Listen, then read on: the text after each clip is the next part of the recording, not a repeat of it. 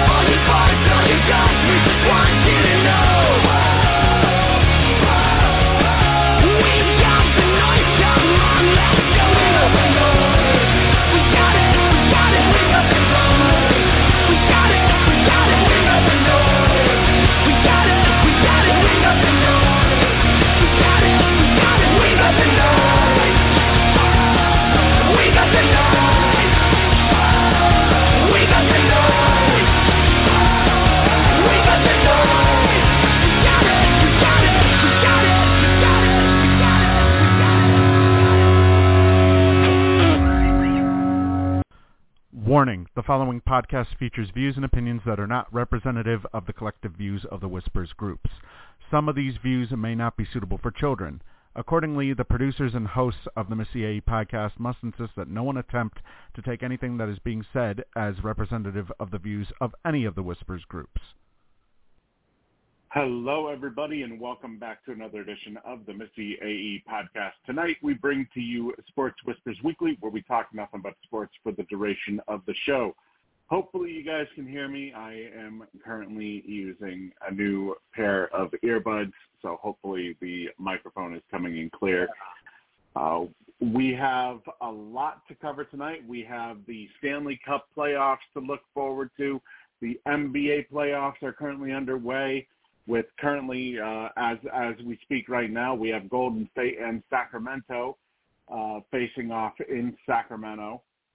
We have the Washington Commanders to talk about. We have a couple of NFL trade requests, as well as a lot more uh, following that. Uh, for anybody who has yet to follow the Missy podcast, you can subscribe to the Missy podcast by going to blogtalkradio.com slash Missy AE, or you can find us on iTunes, Apple Podcasts, Google Podcasts, Amazon Music, Spotify, iHeartRadio, and all of your other favorite podcast networks.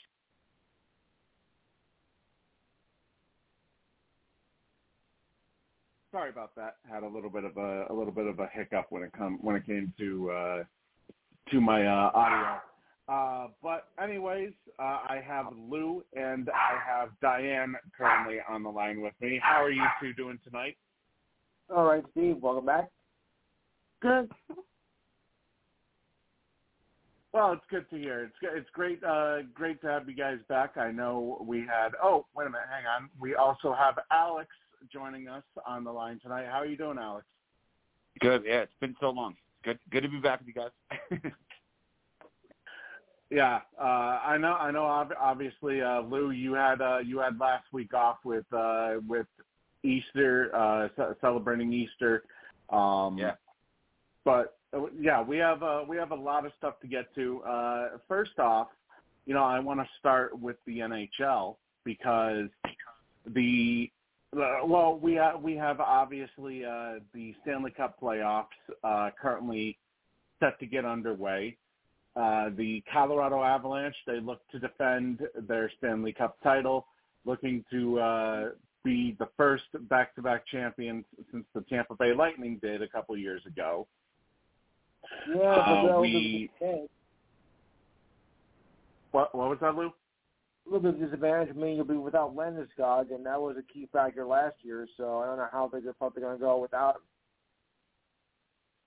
Yeah, you know, it is definitely going to be an adjustment, I think, for them without Landeskog because he serves as a very vital role to that entire uh, to that entire roster. Because I mean he's uh, he's the assistant captain, and obviously you know the big problem is is that he did not play all season, so he's been dealing with uh, with knee surgery I think it is, and uh, ultimately he did not play the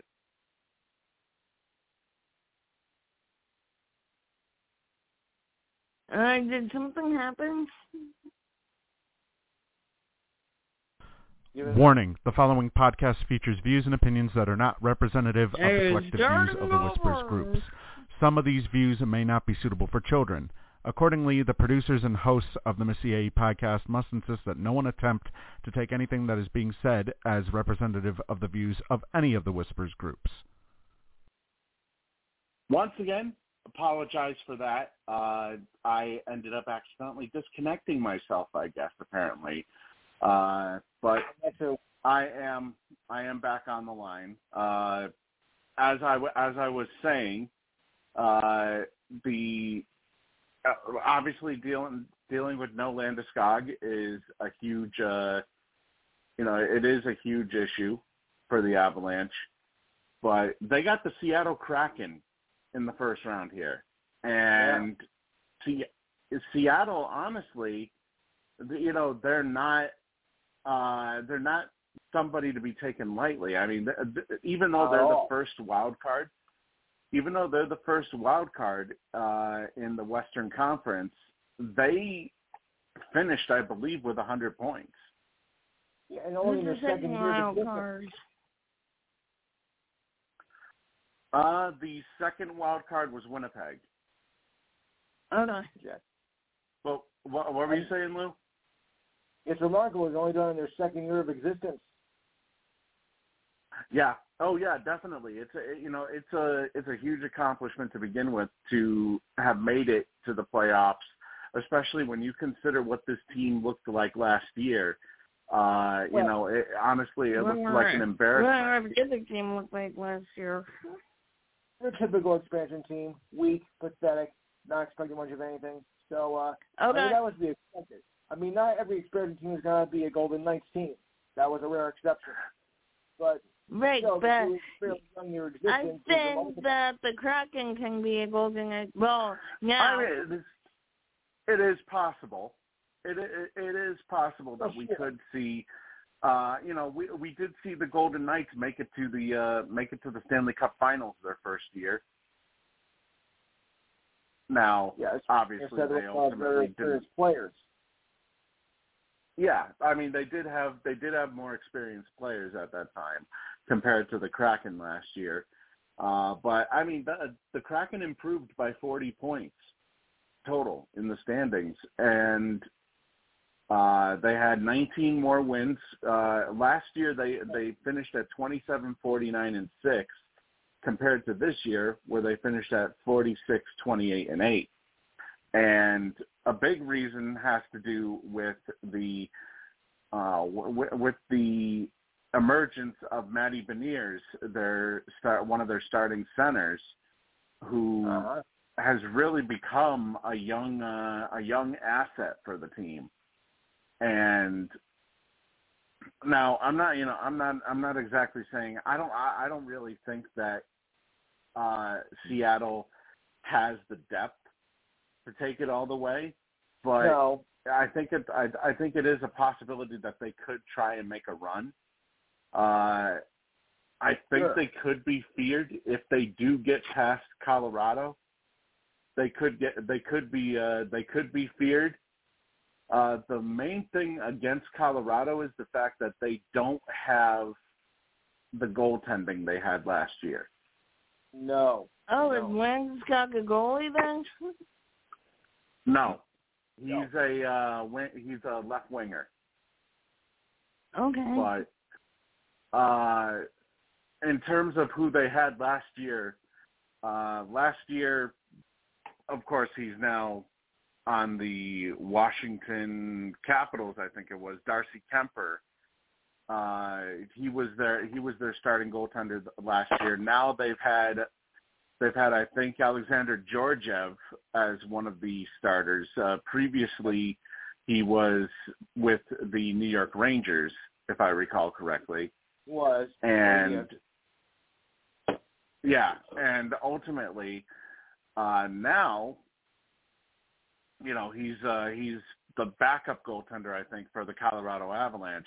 But I mean, Darcy Darcy Kuemper last year, and it's it's weird because Darcy Kuemper had maybe the worst goals against average of a Stanley Cup winning goaltender last year with the Avalanche.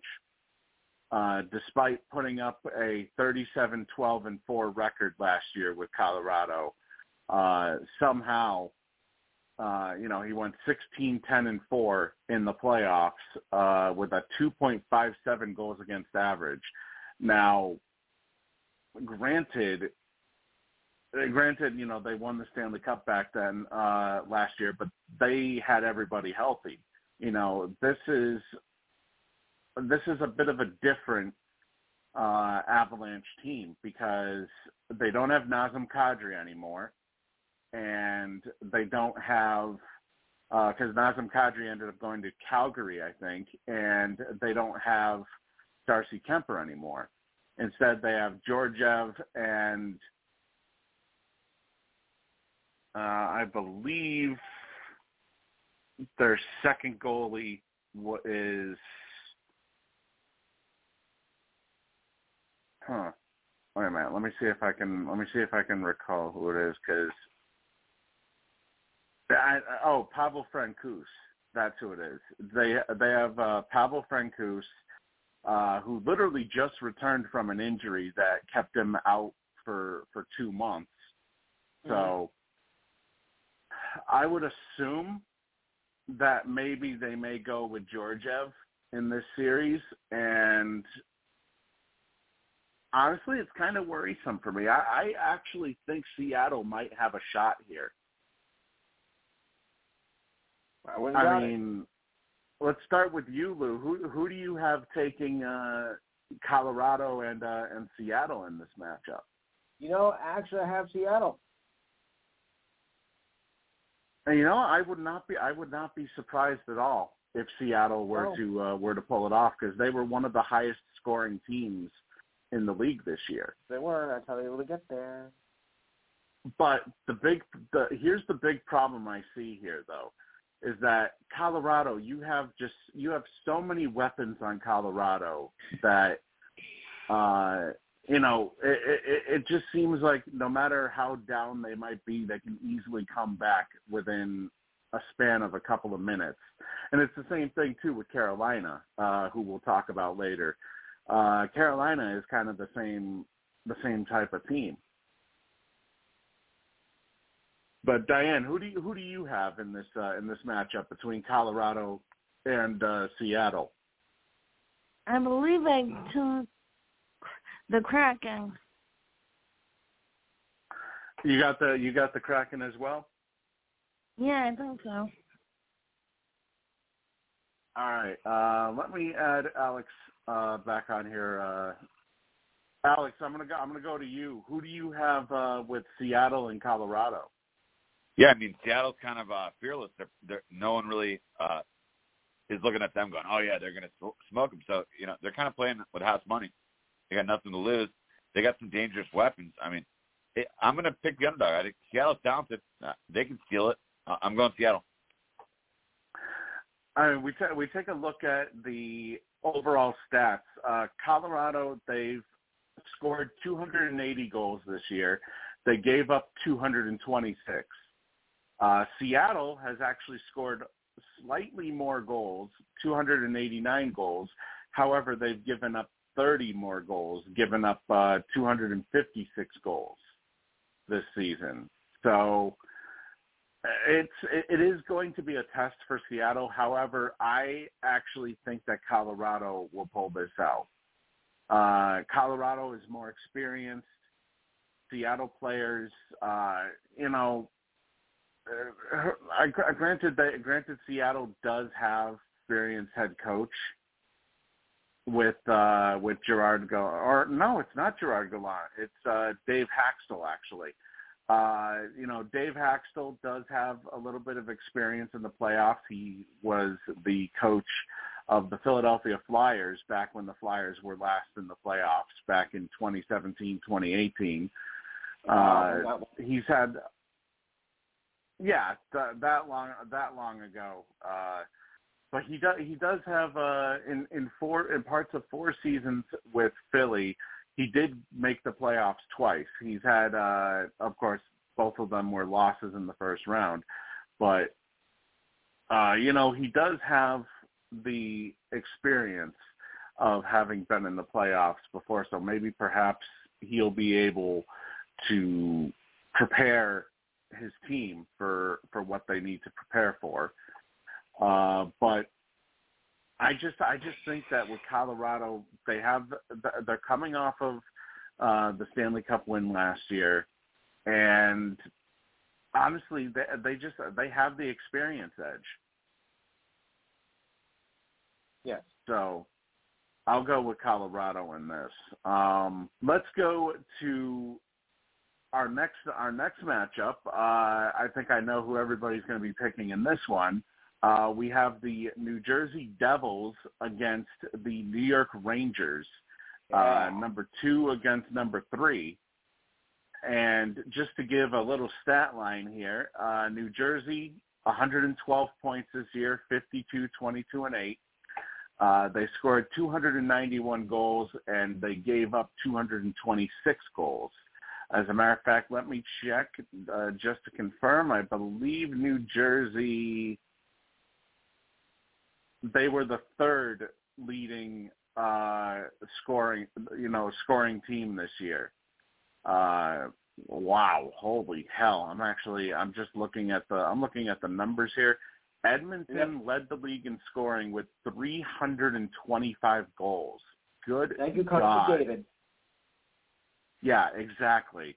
Uh, literally, Connor McDavid and uh, and Leon Draisaitl make up for like maybe a third of that. But uh, Boston came in second, and New Jersey was in third for goals scored this year. Uh, goals against, 226 goals against. Compare that to the Rangers. The Rangers had 277 goals for and 219 goals against. So Rangers may have that working in their favor, uh, that they're a bit of a more defensive team when it comes to when it comes to production. Uh, in my opinion, you know, I'm just gonna I'm gonna go uh, first on this. I like how New Jersey has played under Lindy Ruff this year, and I just I kind of feel it is definitely a factor uh, because when you think when you think about it, uh, fans originally were calling for the heads of uh, New Jersey management, and at first they were even calling for the head of Lindy Ruff too, and Ooh. then all oh, of a sudden, yeah, but all of a sudden they started getting on that hot streak, and basically after that, you know, uh, look at where they are now. They're up. They're in the playoffs. So, uh, Lou, who do you have in this matchup? Can I plead the fifth here? No, I, I hate to go against uh, some of the crowd here, but I'm going with the blue shirts. The New York Rangers. Yep. Yeah, you know, you know, here's the here's the thing about New York. Any other series, I think I would po- I would probably pick them. The big knock against them is ever since they acquired Vladimir Tarasenko and Patrick Kane, yeah. it just doesn't seem like they've really gotten anything going. Like, mm. you know, it's not like they're a well-oiled machine, so to speak. Yeah. I'll tell you though, we got and, cheated out of a win on Thursday night though. We got cheated. Oh, Do I you think the that. referees play favorites with the hockey teams? If they can play favorites in one sport, they can play favorites in all. Okay. Well, what oh, do if you, you want to talk about I mean, if you want to talk about playing favorites and referees, just wait till we get to baseball. I got a little bone to pick with uh with uh the Yankees uh for something that Okay. happened earlier today. Okay, okay. But but uh Diane, who did uh I mean, I know, I probably know who you're going to pick in this matchup, uh New Jersey and uh and the Rangers. Well, you, if you're on Lou's show, so you probably heard that I'm going with the Devils. Yes. Yeah, because because I know I know how much of a fan you are of the uh, of the Devils, so not not really much of a surprise uh, as far as the, as far as the Devils go. Uh, Alex, who, who do you have in this uh, in this matchup? I mean, I, I was torn. You know, Blue Shirts fan this afternoon. I was like, oh yeah, Rangers. Now the more I think about it, I mean, yeah, I mean, you, you made a great point. I mean, the Rangers brought in some, you know, expensive kind of random pieces. It's not really looking like good chemistry. I mean, the the Devils are tighter, more of a team, and, and you know the Devils are hungry. They're they're they're they're just waiting to try to knock the Rangers off. Yeah, I'm going Devils. And by the and way, again, a little I, I mean, tidbit. and, and, and we said and, and we said this a few different times through the months with with me and Lou and, and Diana and everyone. But I mean, yeah, you had all these awesome weapons. Yeah, the Rangers defense is suspect. So I think the Devils are a more complete team. Right, and uh, you know, spe- uh, going going a little deeper into the Devils, uh, Jack Hughes actually broke Patrick Eliash's record, his long-standing Yeah. record for for the most points in the Devils uniform, uh, finishing the season just short of 100 points with 99 points on the season uh, for Jack Hughes, 43 goals and 56 assists. Uh, finally putting together a good, good job. season. Go. What? What was that, Lou? Little brother did a good job too. Oh yeah, that's right. Um, uh, Luke, his uh, one of his one of his brothers actually, Luke Hughes, uh, had had a goal and an assist in the uh, the short two games that he had played, and I think his third brother is on where Vancouver. Vancouver. Oh, he's on the Canucks. Yep. Yeah, because I because I know there are three Hughes brothers, and uh, you know they made a whole thing about it when uh, when the Devils drafted Luke. Uh, but yeah, Quinn Hughes actually had a pretty good season for Vancouver as well. Seven goals and 69 assists uh, on that Vancouver blue line. I mean, hell, 69 assists. I don't think I don't think uh, I've seen many defensemen get that high when it comes to uh, when it comes to assist Yeah. production. Good lord. Say that again. But yeah, it was a long-standing record uh, that was originally set by Patrick Eliash during the uh, the previous uh, decades of Devils dominance. Uh, Yeah. Back with uh, back with Scotty Bowman and uh, uh, what's his name, Martin Brodeur as the uh, as the goaltender back then.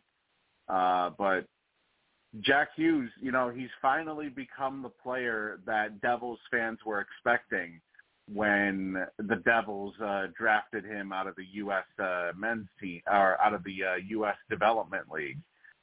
Uh, and you know, definitely, he's somebody to watch moving forward. You know, who who knows? He could potentially uh, prove to be a difference maker for the Devils as they look to uh, build or as they look to uh, keep a sustained winning team out there on the ice.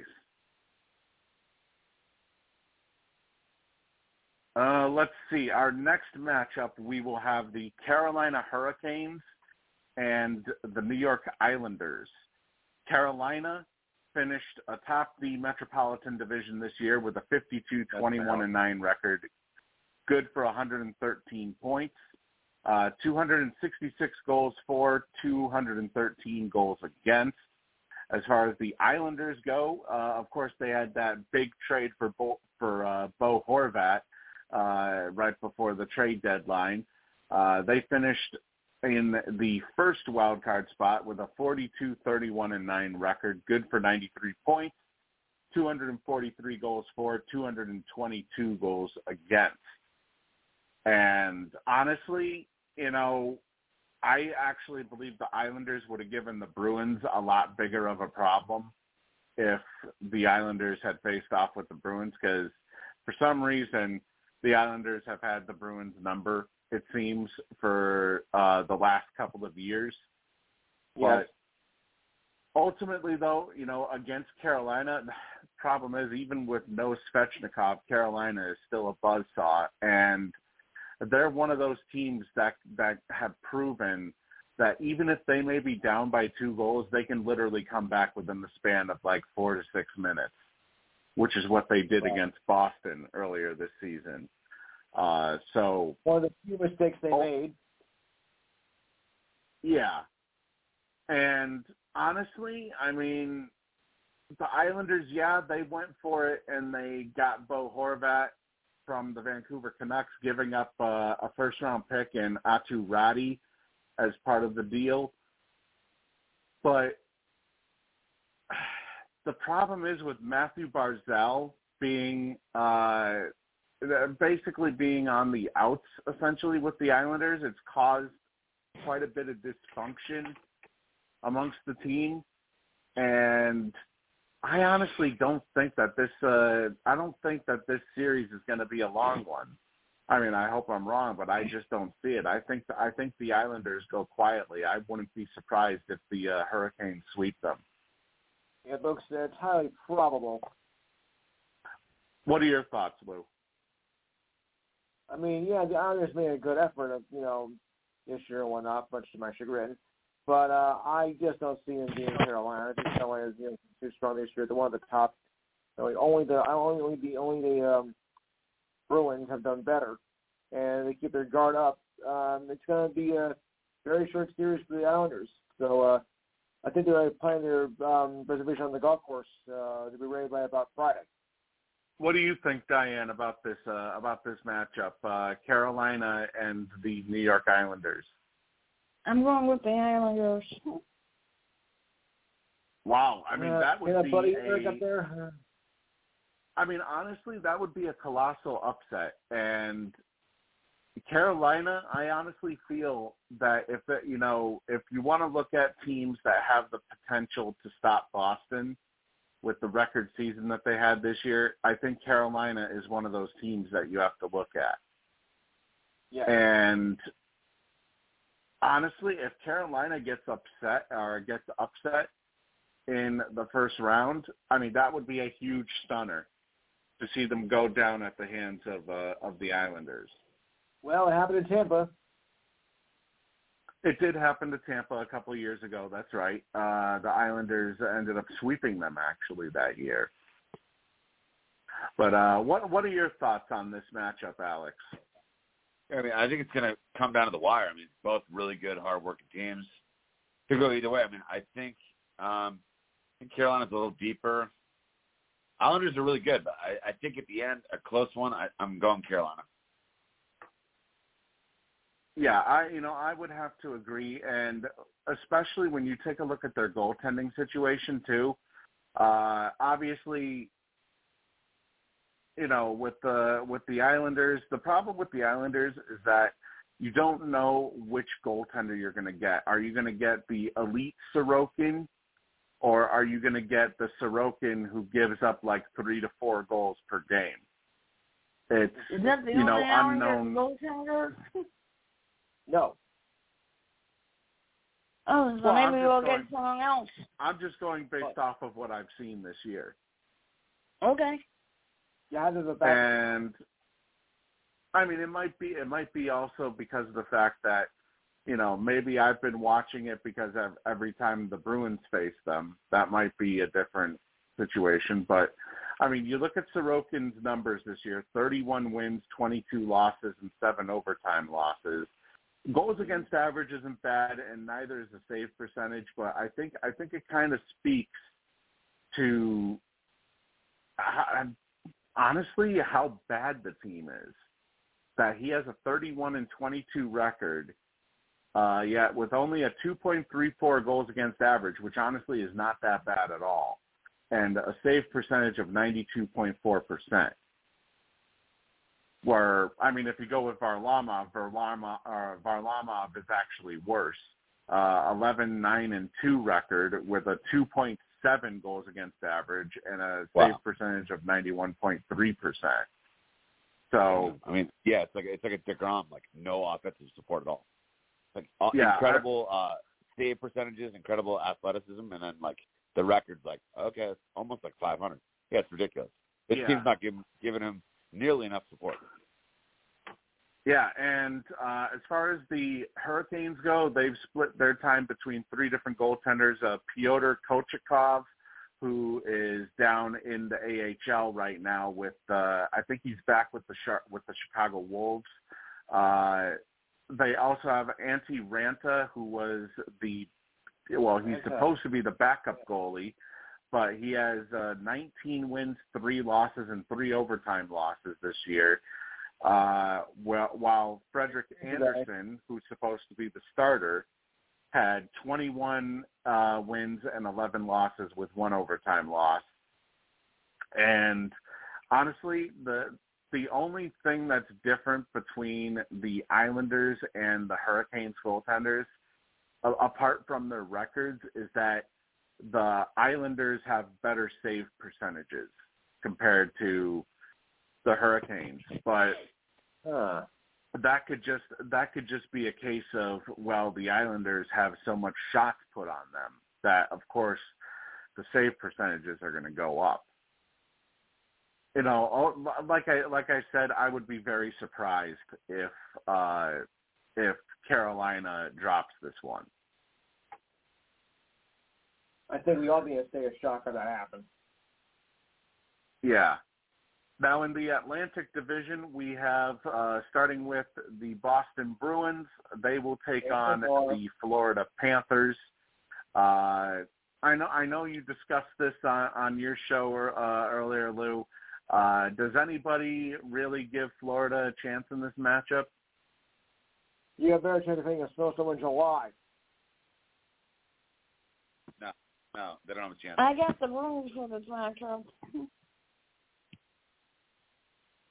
I mean, just just taking a look at two at the two teams, Florida they just barely got into the playoffs. If it wasn't for Pittsburgh uh, suffering the massive, the most massive of all brain farts to end the season, uh, Florida Yeah. just squeaked in there at 42, 32, and eight, which is good for 92 points.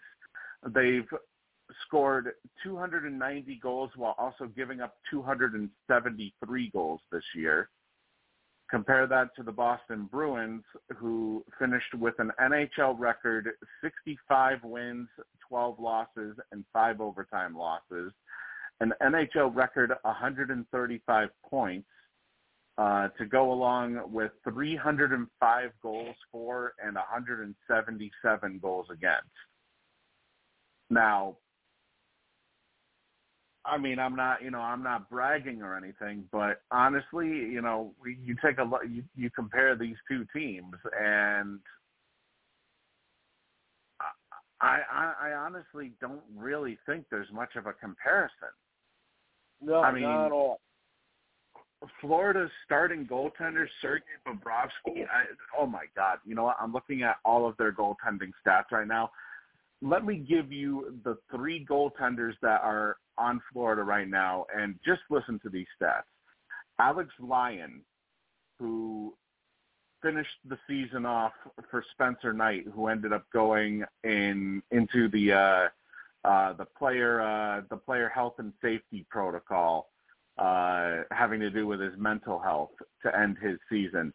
Alex Lyon took over for Spencer Knight, and he finished with a nine four and two record, Oh, uh, with a with a two point eight nine goals against average and a Oh. save percentage of ninety one point four percent. not bad. It's not bad, but it only gets worse from here. Then you have Sergei Bobrovsky, who many people may remember from his time with either the Flyers or the Columbus Blue Jackets. 24 and 20 with three overtime losses, a goals against average of 3.07, and a save percentage of 90.1%. Hmm. And then you have Well, Spencer Knight, which. I which I honestly don't think I honestly don't think Spencer Knight is going to be coming back, but he finished with a nine, eight, and three record with a goals against average of three point one eight and a save percentage of ninety point one percent. Hmm. It's a little weak, but it's But- still fairly decent. I mean, uh, they honestly they would be better off with going with Alex Lyon, in my opinion, as the starter for the playoffs in this uh in this in this series. But honestly, I right. kind of think that they're going to go with Bobrovsky. Yes. Now you take a look at the Bruins numbers. Uh, Linus Ullmark, who is, who everybody around the league considers to be the Vezina Trophy winner this year, uh, Uh, forty a forty win season, the first forty win season since Pete Peeters. Uh, 40 wins, six losses, and one overtime loss, uh, with a goals against average of 1.89 and a save percentage of 93.8. Uh, Jeremy Swayman, his backup, had a 24 6 and 4 record with a goals against average of 2.27 and a save percentage of 92%. Uh, combined, these two won uh, the William M. Jennings Trophy, which goes, I think I think that's the right. Uh, I think that's the right trophy I'm talking about here, uh, which goes to the best goalkeeper duo in the league. So Interesting. I mean, just to, just to put it bluntly here, I'm kind of I, I would have to give this one to the Bruins, uh, just based Oh. off of the goaltending. They have the they have the edge. Uh, forwards, I would say they have a deeper core of forwards when you consider how scoring is spread out. Uh, they have, I mean, I mean, yeah, you know, uh, Florida has a couple of 70 uh 70 point getters. They have and they have uh somebody who had 109 points. Uh they have a 67 point getter, but then it starts dropping after that. Uh Boston meanwhile, they have a whole bunch of 50 point getters, a 67 point getter and a 113 point getter. So, I mean, just just honestly looking at these two squads, I would be very surprised if Boston ends up going the way of Tampa Bay and losing in the first round to uh to the Florida Panthers here. Not a chance. You don't you don't think you don't think uh there's a, there's any chance of that happening, Lou? Ah, please. They've been going all year, they're unstoppable. The only way you got to stop is to get to get caught with a bulldozer. I mean, hell, that's quite the way to put it. But uh, you know, honestly, you're probably right. Uh, the whole entire team would basically have to be wiped out. Uh, what Yeah. What are your thoughts, Diane? Who do you have in this matchup between Boston. Boston and Florida? I have Boston. And Alex, what about you? Do you think we could see a second uh, a second coming of the uh, of the Tampa Bay collapse, or do you think or do you think Boston will uh, will break that curse?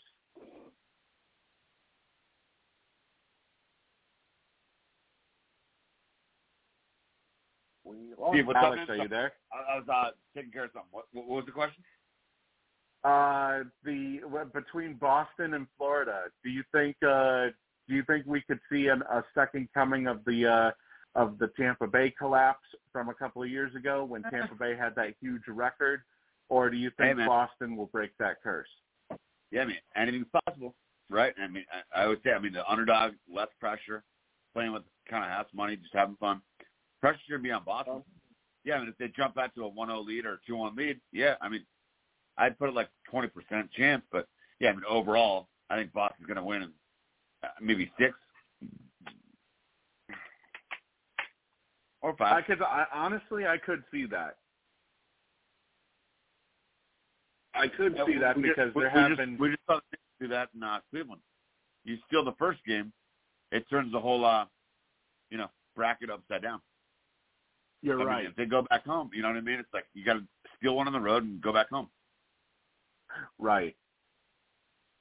Uh, now on to our next on to our next uh, matchup. We have the Dallas Stars meeting up with the Minnesota Wild. Uh, Dallas they finished with a 47, 21, and 14 record, good for 108 points, uh, 285 goals for, 218 goals against. Minnesota finished 46, 25, and 11 for 103 points, 246 goals for, 225 goals against. And honestly, looking at these two teams right now, I mean, I love Marc Andre Fleury, but I think I'm going with the Dallas Stars on this one. Uh, Dallas, it really seems like uh, they have quite the gem in uh, in Jake Oettinger out there in net, and obviously uh, Tyler Seguin and Jamie Benn are still at the top of their games. Joe Pavelski has seemingly had a career resurgence, and uh, Jason Robertson is obviously their young phenom uh, with 109 points on this season. I think I'm going with Dallas in this matchup. So what are your thoughts on this one, Lou? You know, just to uh, uh, take your thing from me, it's old Minnesota versus uh, the it's the old Stars against the current Stars. Because as you know, Uh-huh. uh, once was a team called the Minnesota North Stars, and they moved to Dallas. Now you have the Minnesota Wild, so it's kind of like a kind of like a paradox here. But uh, I'm gonna go with the Dallas Stars. What are your, what are your thoughts, Diane? Who do you have uh, in this matchup between uh, between both versions of the Stars?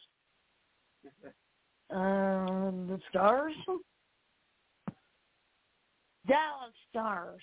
So okay, okay. I, I, I, assu- I assumed you were going with Dallas, but um, what are, what are your thoughts, Alex? Who who do you have in this uh, in this matchup? Yeah, I don't want to be too corny. I know I know Lou really appreciated my uh Dancing with the Stars uh comment in the Mm. afternoon. So yeah, I just I, I literally just looked out the window. It's in the stars. Oh, no, boy. no one line is allowed. no one line is allowed. Well, if you want to Yeah, make it and even I'm- worse, it's mistaken. How about Carl mistaken with the Cosmos? Oh boy. Okay. Yeah.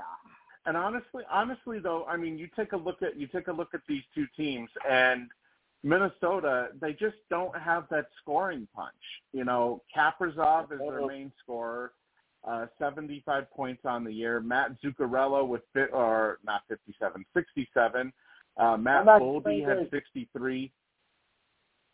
What was that? Come back to the Rangers. We can use you, Zuccarello. Oh yeah, I know. I, I, honestly, I'm still surprised he even left New York to begin with. Um, matter of fact, I remember seeing him when he played for the Hartford Wolfpack. Actually, uh, Oh, okay. Matt Boldy had 63 points. Joel Eriksson Ek had 61, and then it drops off drastically from there. Uh, with the next leading scorer having 38 points. So, it, it- you know, it just Minnesota doesn't have the depth uh, offensively compared to Dallas. So, I, th- I I really do think that Dallas will take this one. Then we have our final two matchups. Uh, first with the Vegas Golden Knights, who were the winners of the Western Conference uh, for the regular season, taking on the Winnipeg Jets. And this is with their new head coach, Bruce Cassidy, who I believe became the first head coach to have back-to-back seasons where they've won 50 or where they've won 50 games or more uh, with two different teams in back-to-back seasons. That's the first time in NHL history that that's happened. Yeah. And it's funny because I originally said that I thought I thought the Bruins were making a, making a mistake by getting rid of him. Little did I know that uh, his replacement, Jim Montgomery, would basically spark the Bruins to get the uh, to get all the regular season records. So, uh, but I do believe that I think Vegas will take this one. I just I think they're way too well rounded well compared compared to Winnipeg. Uh, Winnipeg has uh, has quite a few problems offensively, and they're in a little bit of a flux, so to speak. Yeah. What are your thoughts on this one, Lou? Now, just to clarify, which series are we doing here? Uh, Vegas and Winnipeg. Golden Knights. They're back. They had a one season slump last year, I don't know why, but they finally went back this year. So I don't see any reason why they're not collapsed to here. I'm going with Knights. Yeah, and not just that, but they also got out of cap hell too. So uh, that definitely that definitely helps things. Uh, obviously, getting rid of Max Pacioretty was a big uh, a big boost, if anything, for them. Uh, Diane, what are your what are your thoughts? Who do you have in this matchup between the Vegas Golden Knights and the Win- and uh, the Winnipeg Jets? Golden Knights. And Alex, what about you? Yeah, I'm gonna go. Uh, I'm gonna go Vegas. Yeah, I would be very surprised, honestly, if Vegas uh, does not take this somehow. All right, uh, now our final matchup sees the Edmonton Oilers, led by Connor McJesus and Leon Draisaitl, taking on the LA Kings. And I mean, I'll just I'll just say this right now. Despite Edmonton's poor goaltending, uh, they definitely score a lot to make up for it. So uh, that, and I still don't understand why they made. I mean, I understand why they made the trade to get Mattias Ekholm, but uh, I don't understand the assets that they gave up in order to make that happen. So Right. I still, still though, I am going to go with the Edmonton Oilers uh, in this one. I just think with LA, you know, it ju- it just isn't going to be the same not having Jonathan Quick there, and honestly, you know, Pheonix Copley, I don't think he has the playoff experience compared to. Actually, let me check. Yeah, no, he doesn't even have any playoff experience.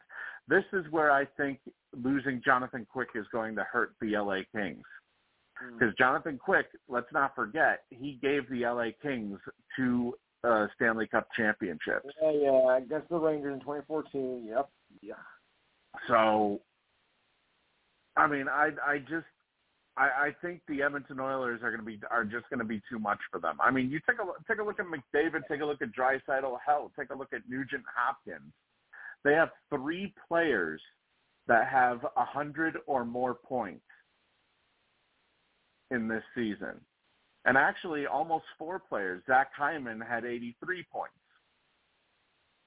So I I just honestly I think uh, barring a massive choke job, uh, I think Edmonton's gonna gonna run away with this, at least with this series as far as it goes. What are your thoughts, Lou? I'll put it this way in two words: Hell yeah. Oilers. Hell yeah. All right, who do you who do you have, Diane, for this one? Oilers. All right, and Alex? Yeah, I'm going to Oilers. I don't think it's I don't think it's any surprise. I think the big surprise, if anything, and it would be unfortunate for Connor McDavid, but uh, if Edmonton were to somehow choke again, which I mean, honestly, I wouldn't say it's out of the realm of possibility when you consider their goaltending. Uh, honestly, hasn't been hasn't been all that superb. I mean, Stuart Skinner, he had he had 29 wins this year uh, in net, but if I remember, he was probably one of the uh, one of the highest scored upon goaltenders, I think, in uh, in the league. Actually, let me double check. Yeah, I mean, he had a 2.75 goals against average as their starter with a 29-14 and 5 record, and then Jason Campbell wasn't any better despite a 21 and 9 a 21 9 and 4 record. He had a goals against average of 3.41 and a save percentage of 88.8%. So needless to say, you know, despite despite the uh it, it was basically the because of the offensive production that they had gotten uh, was a big reason for the Oilers having as many wins as they did this year. All right, now we move from the NBA, or I mean NBA, the NHL playoffs now over to the NBA playoffs where we have a few games already uh, already in the books, and one of them is actually still underway with the Golden State Warriors, the sixth-seeded Golden State Warriors, currently holding a six-point lead over the third-seeded Sacramento Kings, 61 to 55 at the half. But let's go back to earlier uh, in today's uh, matchups. First, with the Philadelphia 76ers beating the Brooklyn Nets by 20 points, 121 to 101. And I mean, honestly, you know, just just looking at this matchup, I really thought. Now, granted, there's this has only been one game, but I I honestly thought that Brooklyn was going to be a little more competitive compared to uh, compared to what we ended up seeing here. But you know, I think Philly, you know, they just have way too many weapons when compared to Brooklyn. And I said this on your show earlier, Lou, that it just seems like once they got rid of Durant and they got rid of Irving, they basically killed any chance that they had of potentially contending this year. Yeah, I mean, did you did you get the chance at all to watch uh, to watch the game earlier? I certainly did. look, I- I'm not thinking right now. It's think, only one game. These two are division rivals. They know each other. They, you know, they're in close. They're in close proximity. I think this series is far from over. Okay, Philly got the first game, but it's not going to be as easy as everybody thinks it's going to be. So, regardless, I'm like, oh well, Philly, uh, the Sixers destroyed them. Look, when the Nets come back to Brooklyn, they're going to get right back in it. So, forget all about this. It's going to be, you know, like a, a quick, easy series. No, not a chance. So you I still mean, you still think Brooklyn? will probably win, but the but the Nets will make it a series. Okay, so you so you think you think the Sixers will win, but but the Nets will make it a will make it a series. Uh, Absolutely. All right, what what are your thoughts, Diane, on this uh, on this matchup with uh, with Philly and Brooklyn? Do you think that this is going to be a runaway by Philly, or do you think uh, do you think like like Lou that uh, that Brooklyn will have a chance here? Brooklyn. Oh, she's going with Brooklyn. Okay. Um, Alex, I, I assume you probably you probably saw part of the game uh, Yeah. earlier, right? Yeah, and I, I mean, Lou's a great fan. I've always kind of been like the optimist about, hey, you know, they did get some good young players back. But, yeah, I mean, they're probably not ready this year. Hey, they were they were handcuffed. You know, Kyrie and Durant are like you know two divas in the same pod. One wants to go, then the other one's getting traded. It's like when they said they wanted to go, they had to move them. So, I mean, th- that put Brooklyn and their management in a very tough spot. So, yeah, you- you're not when when you have to move a superstar within 24 hours, you're not going to get another superstar back.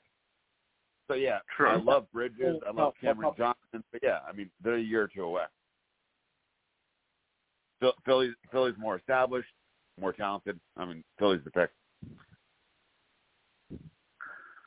Right, and to be fair, let's take a look taking a look at some of the uh, what some of those players that they acquired uh, did in this Yeah. game. Uh, Cam Johnson, 18 points, four rebounds, two assists. Uh, Dorian Finney-Smith didn't really show up, only six points, one rebound. Uh, it, it barely even looks like he even played. Uh, Mikal Bridges, though, did show up. 30, 30 points, five rebounds, one assist. Uh, and Spencer Dinwiddie, 14.7 assists, three rebounds, which is kind of normal considering his type of production. Uh, Yeah. They did also get they did also get 10 points from Seth Curry off the bench, and Joe Harris though only three points. But this is Ugh. a guy who and also also Cam Thomas barely uh, barely played either uh, for the Nets. But Joe Harris though, this is a guy who at one point was Brooklyn's sharpshooter out of the starting lineup. Yeah, I mean he's best now pure a- shooter. He he he hit, he can hit like nine threes in you know 30 minutes if he gets going. And it just it just seems like ever since he got injured, he completely fell Yeah, off of the face of the NBA earth. he, yeah, he slowed down a little bit. I mean, definitely, unfortunately, it's definitely uh, impacted him overall. Oh yeah, it's definitely impacted him, and you know he just he has not been the same player at all since No. uh, since he got injured. Uh, I, like think it was I like was it Guy's, guy's a great teammate. You know, he hustles, uh, shares the ball, and he's not afraid to shoot. He's a talented guy. I mean, yeah, but when he came back, it's like, oh man, uh, you know, Joe's uh, you know, sixty-five percent of what he used to be.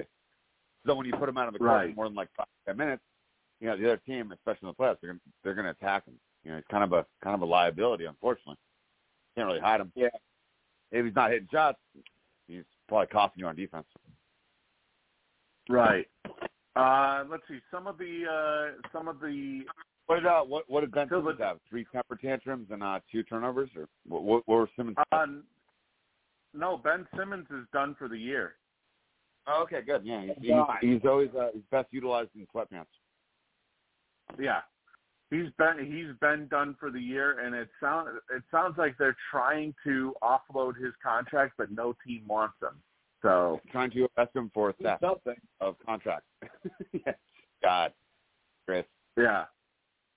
I mean, the the guy the, the guy the guy got paid massively, and then all of a sudden he basically checked out. Just basically Yeah, said, I mean, "Fuck I it, mean, I'm not I'm not doing he that." probably Oh, should right. have a he probably should just wear a ski mask, you know, to practice. But whatever, yeah, burglar, just thief.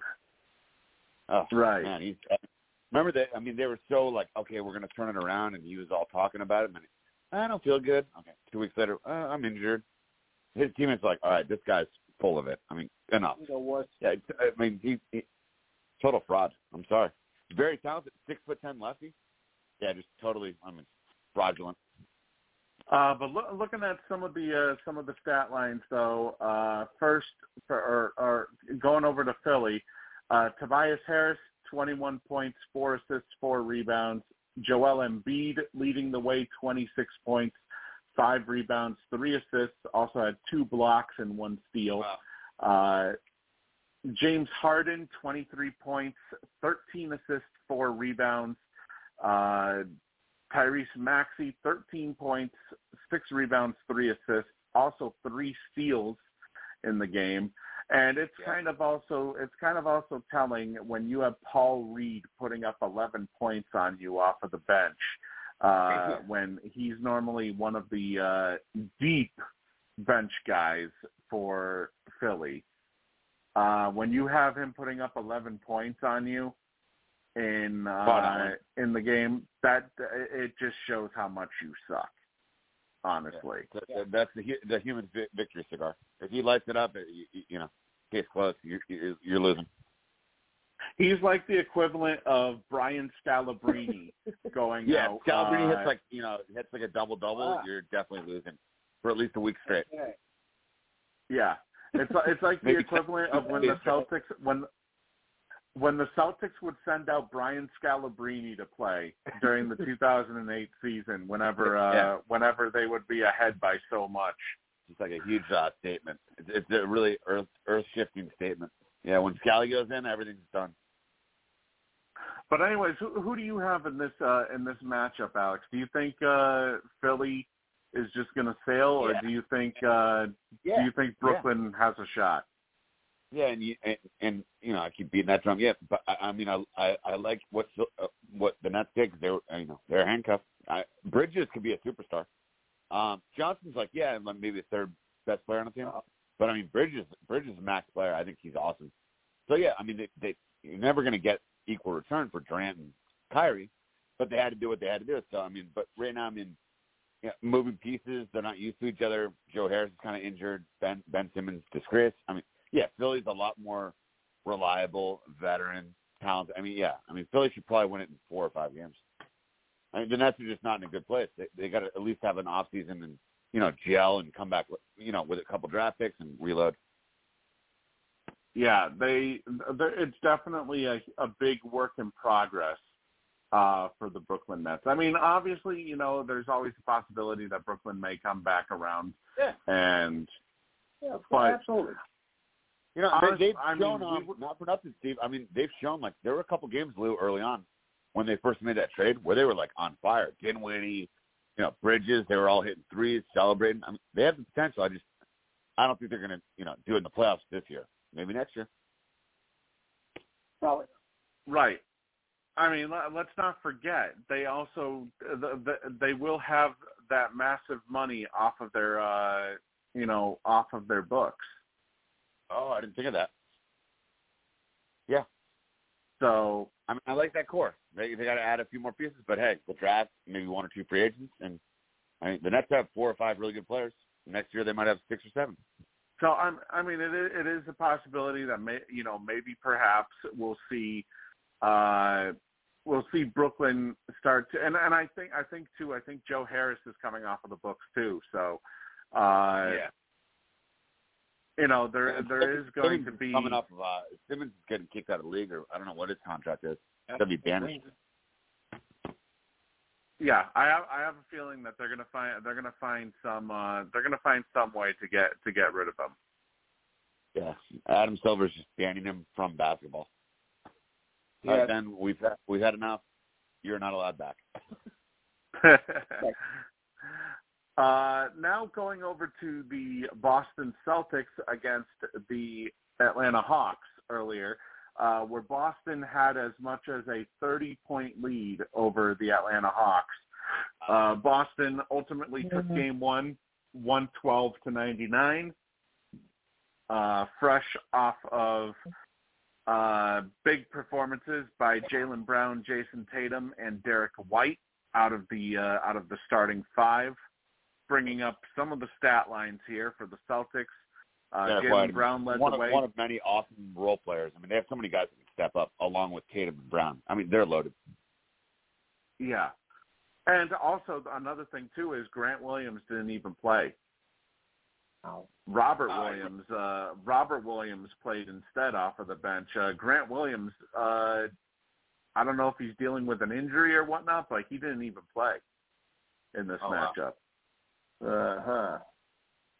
I, I, yeah, I mean, this I is a guy who's looking for he's looking Yeah, for a twenty million dollar contract. wow. Uh, by by twenty million, I mean twenty million per season. Sorry, bud. Yeah. The the Good, good luck. Not here. Yeah. with the stats you put up this year, with the stats Go you put find, up this year, find it. You're no not getting it shot. Yeah, go out, go out there and find it. You're not getting it here. Yeah. How are you? But uh, Jaylen Brown led the way today, 29 points, 12 rebounds, three assists, as he looks to potentially secure himself the Supermax uh, extension coming up if he ends up being named to the All NBA team potentially. Uh, Mhm. Jayson Tatum with 25 points, 11 rebounds, and two assists for himself. Uh, Derrick White, 24 points, seven assists, five rebounds on the night. Uh, we had Robert Williams off the bench, 12 points, eight rebounds, two assists in Wow. his first playoff game since, uh, well, of course, since the NBA Finals collapsed last year. Uh, Malcolm Brogdon, uh, one of the front runners for the NBA Sixth Man of the Year award, had only five points off of the bench, uh, most of them from free throws. Uh, Marcus Smart, 11 points, seven assists, seven rebounds, and Al Horford with six points and nine rebounds, along with two assists. Uh, but you know, it, it's funny that a lot a lot of people shit on Al Horford when yet Yeah. uh, even though he's not putting up the points he used to put up, uh, he's still probably one of the most effective players out there on the on the court when it comes to spread when it comes to uh, to opening up the uh, you know opening up the offensive lanes. Yeah, he's a smart player. He, he's a winning player. I mean, good teams, smart teams appreciate him. They- They don't look at stats. I mean, they look at Horford. He's a leader. He's great defense, unselfish, does the little things. Yeah, I mean, he's not who he used to be, but he's still a very good player. And then you have time. I mean, there's this is the deepest Celtics team in the last 15 years. Uh, they're 12 deep. Yeah, I mean you can you could probably see. Obviously, we only saw eight players play tonight, but you could uh, of those who didn't play, you could potentially see Luke Kornet, Mike Muscala, Payton Pritchard, uh, Grant Williams, maybe even Blake Griffin have a little bit of playing time uh, in the playoffs moving forward Blake Griffin. potentially. Yeah, I mean, they're loaded. I I mean, mean- if someone's struggling or someone fouls out, or you know, of course, if someone gets injuries, they they don't even worry about it. I mean, they're they're just loaded. The next guy will come right in. Right. I mean, there's there's good players waiting to play. Yes. Now over over on Atlanta's side, uh, Dejounte Murray was basically the uh, lead production for him uh, or for them. 24 points, eight rebounds, six assists. Uh, Trae Young, 16 points, eight assists, three rebounds. Uh, Clint Capela and John Collins both had 12 points. Uh, Capela had eight rebounds and Collins had four which is kind of kind of weird considering that they're the two biggest guys that uh that Atlanta has. That that literally shows you uh how out rebounded they were by Boston. Uh let's see. We also had uh DeAndre Hunter with 11 points, 3 rebounds and 2 steals.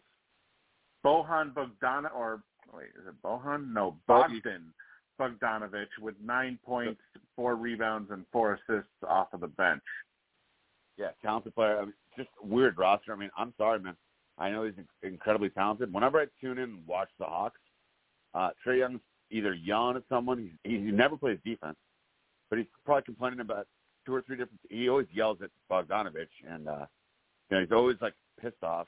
And then he's launching like forty foot threes, like with two guys on him. And he never plays defense. I mean, I don't know. He's a little bit erratic. I think he's really overrated. A little. So, and then and, and they're not happy, and, and he wants to leave. Yeah, they're they're they don't have good chemistry. I mean, they're getting rocked by the Celtics. Yeah, and there was there was one three that he had taken back from him because of a uh, a charge call uh, thanks to Marcus Smart. Uh, and uh, you know that's the thing about Smart. Even though even though I hate some of his uh, some of his shooting displays, uh, he knows he knows when to pull that trigger for a, to uh, to get a charge called. Uh, yeah, you know he's awesome. he's probably one of the best players in the league to get that done at at whatever specific time you needed uh you needed accomplished. Yeah, and he's and he's the uh, we were mentioning uh, earlier this afternoon, Steve. I mean, he's the perfect. I mean, let's face it, he's tougher and a lot stronger. He can bully Trae Young. Trae Young's kind of soft and and sulking, and you know, Marcus Smart's a warrior. He's like, all right, I'll just take this guy out. I mean, Trae Young might average uh, you know 15 points a game this this this series if they get swept. I mean, Marcus Smart can just erase them. Right, and you know, also I think another thing too is it doesn't really help that Quin Snyder didn't have much of a sh- didn't have much of a chance to build this Atlanta Hawks team, considering Nate Yeah. McMillan was the head coach most of the year. It, it, you know, coaching or a player, you know, it's almost like a coaching version of the Nets. They're like on the run, they're like totally getting a facelift, and then next thing you know, you're in the playoffs. They don't really have a good shot. Yeah. Right.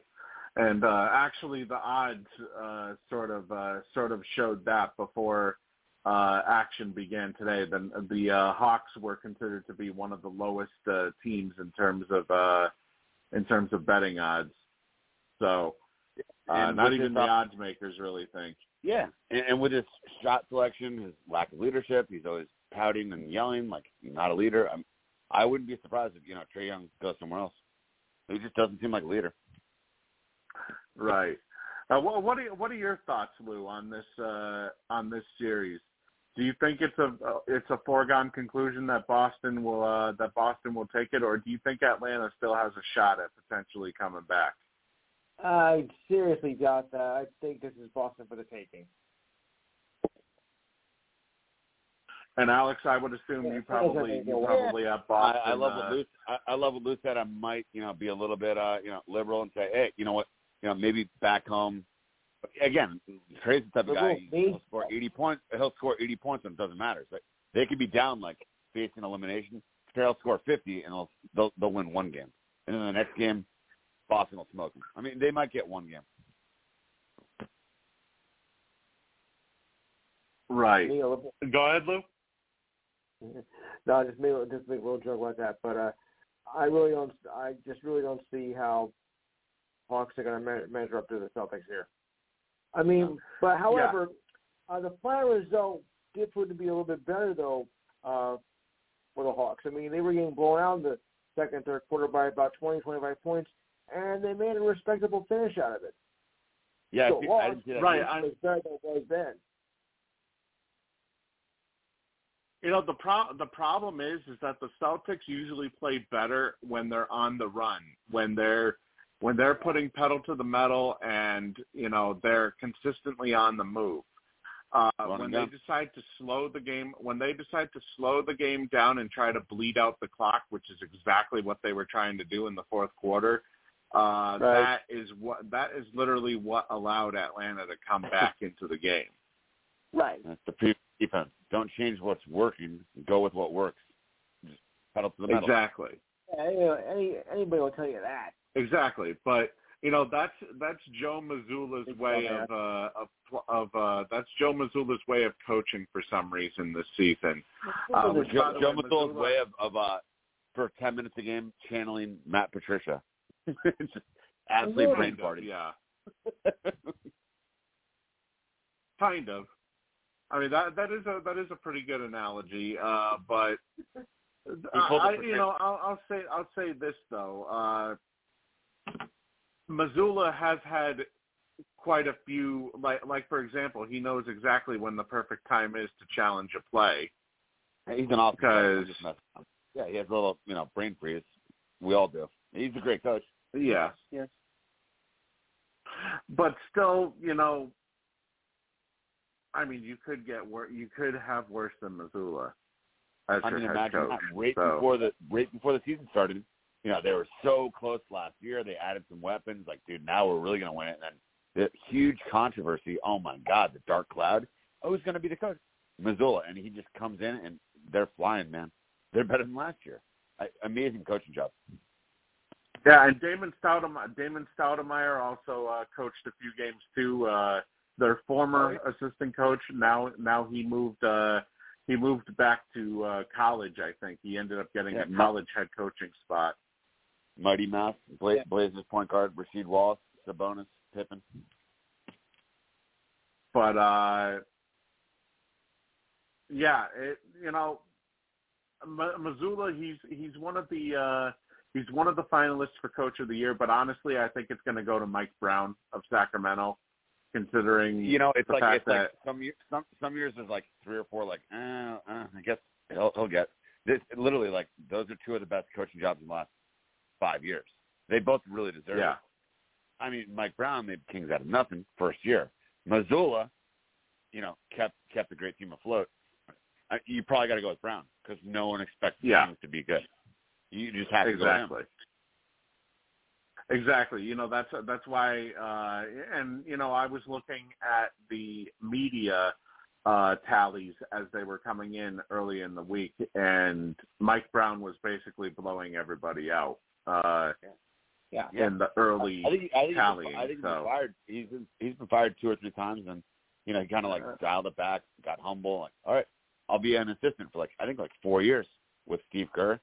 All right, get one more shot, and then boom, he goes to Kings, where it's like, you know, where careers go to die. Like, wow, you really want that head coaching job? And he shows up, and, and now they're awesome. I mean, great job, great job by Brown. Right. Uh next Uh, up we helps, have it also helps when you it also helps when you have Sabonis and Fox and the Kings have a really nice roster, but I mean he's doing a great job. Yeah, yeah, it does help when you when you have uh, when you have stars to work with, but also at the same time, uh, I mean, let's let's you know let's be honest. You take a look at that. You take a look at Sacramento, and Yeah. nobody expected them to even be in the playoff picture. Period. Yeah, and and and, I love what you said. I mean, look at look at the past several months that they're all overachieving. Like Fox and Sabonis, these talented guys, they're all playing their best basketball ever under Mike Brown. So yeah, I mean, he, he's maximizing their talent. And it's not just that, but they also won the Pacific Division too, over Phoenix, That- over that's LA, huge. over Golden Yeah. State. I mean, I don't know. You got. I'm sure you guys remember. I mean, they were so awesome. They they should have won one or two rings. They always were battling the Lakers, who the refs were in bed with. But I mean, remember? Yeah, exactly. Divac, Stojakovic, White Chocolate. Um, damn, I can Yeah. name nine or ten good players. Christie. There's some other studs. Oh, obviously, C. Webb. Yeah, I mean Jason Williams. That was a fun team. Yeah, but since then, man, they just they went down the toilet. And then, and then uh, Divac takes over. Okay, great, Bloody. All right, we're not going to take uh, Doncic. we'll take like I mean they had some horrible picks, but now like they're finally back. Yeah, uh, I mean uh, they were they did have some pretty fucking cringe-worthy uh, draft picks like I, the last. like uh, two or three years.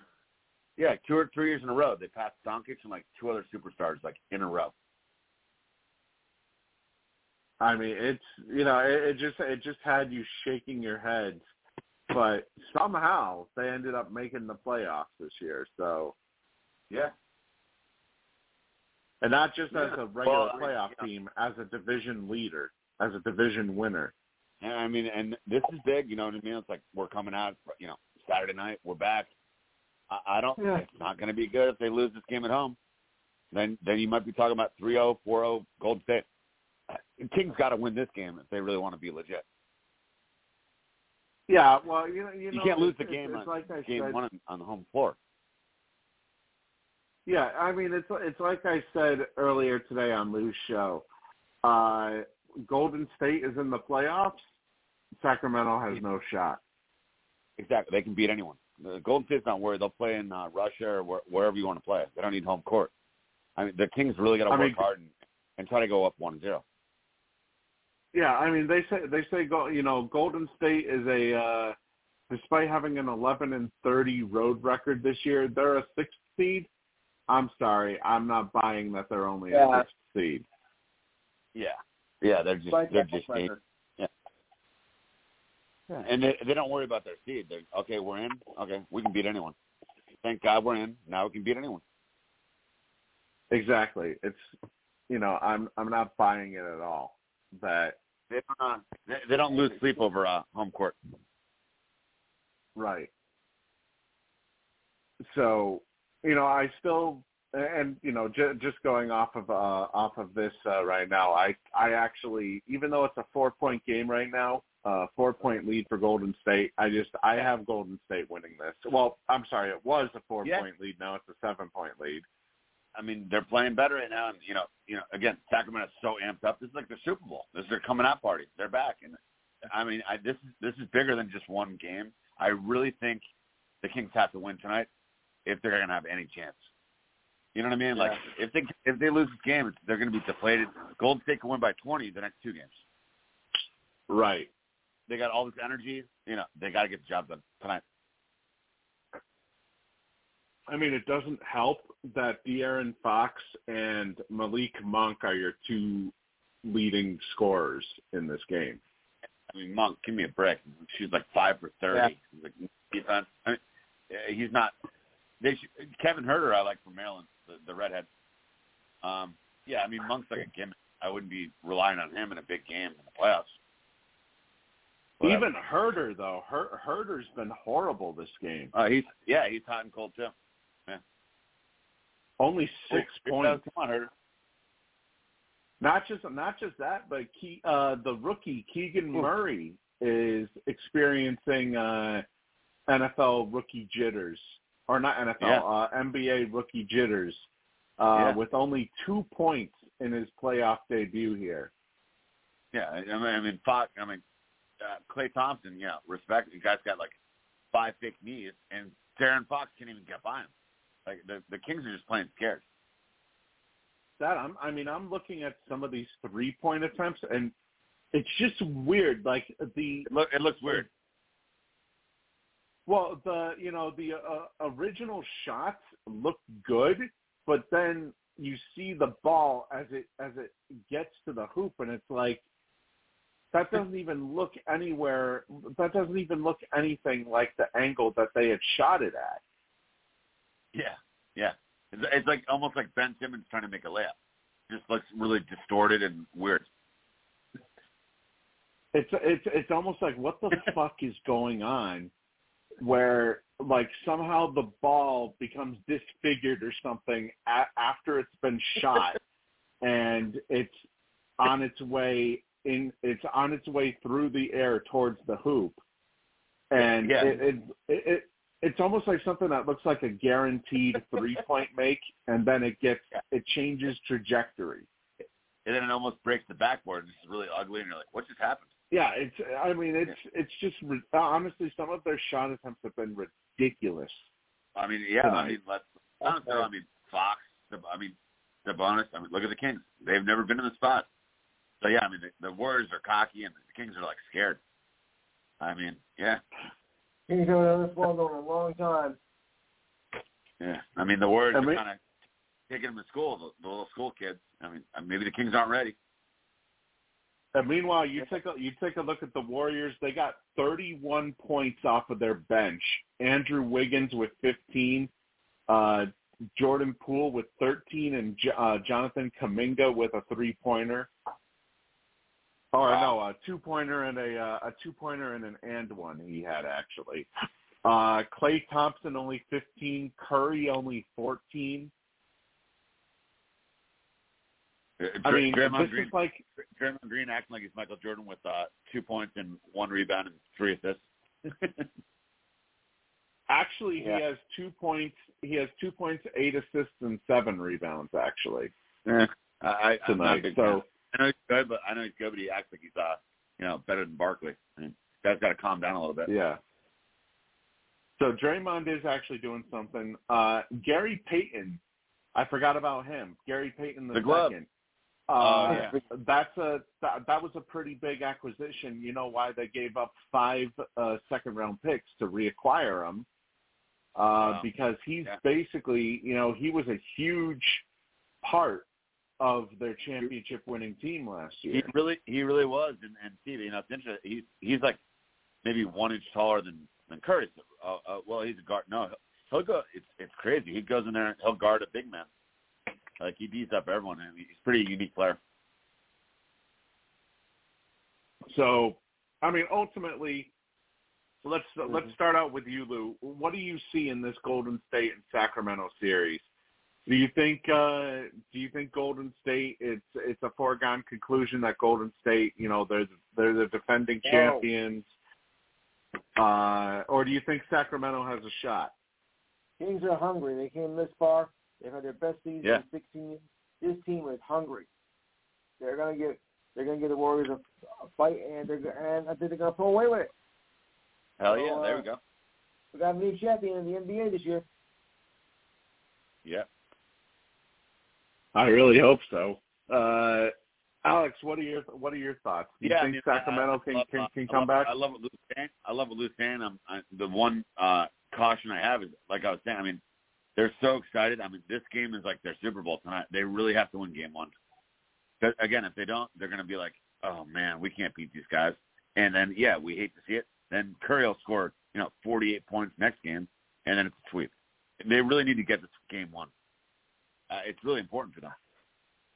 I mean, honestly, I look at it like this: if Golden State makes it to the NBA Finals again, you should basically just give the NBA title to Golden State because Yeah. you know we've seen this movie. but We've seen this movie before.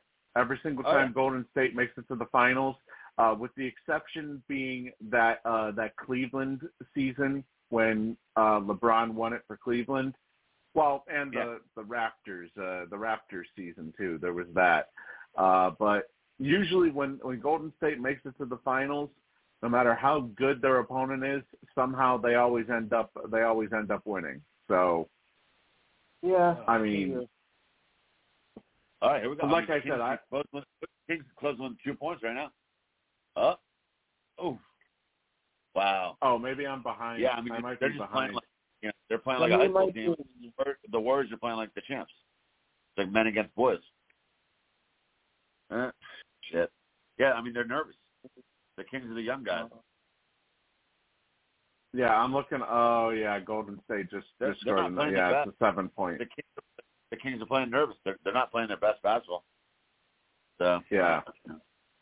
you want to beat the Yeah, Warriors, a you better uh, better come out strong if you want to beat the Warriors. It's a seven Yes, point lead now. Oh, Sabonis. Oof. Uh, now on this on this next uh, on this next matchup, uh, remember remember what I said earlier today. I said if the Knicks have any shot at winning this series, they got to be able to stop Donovan Mitchell. Now, Yep. I of course of course I said that, but they didn't really stop Donovan Mitchell.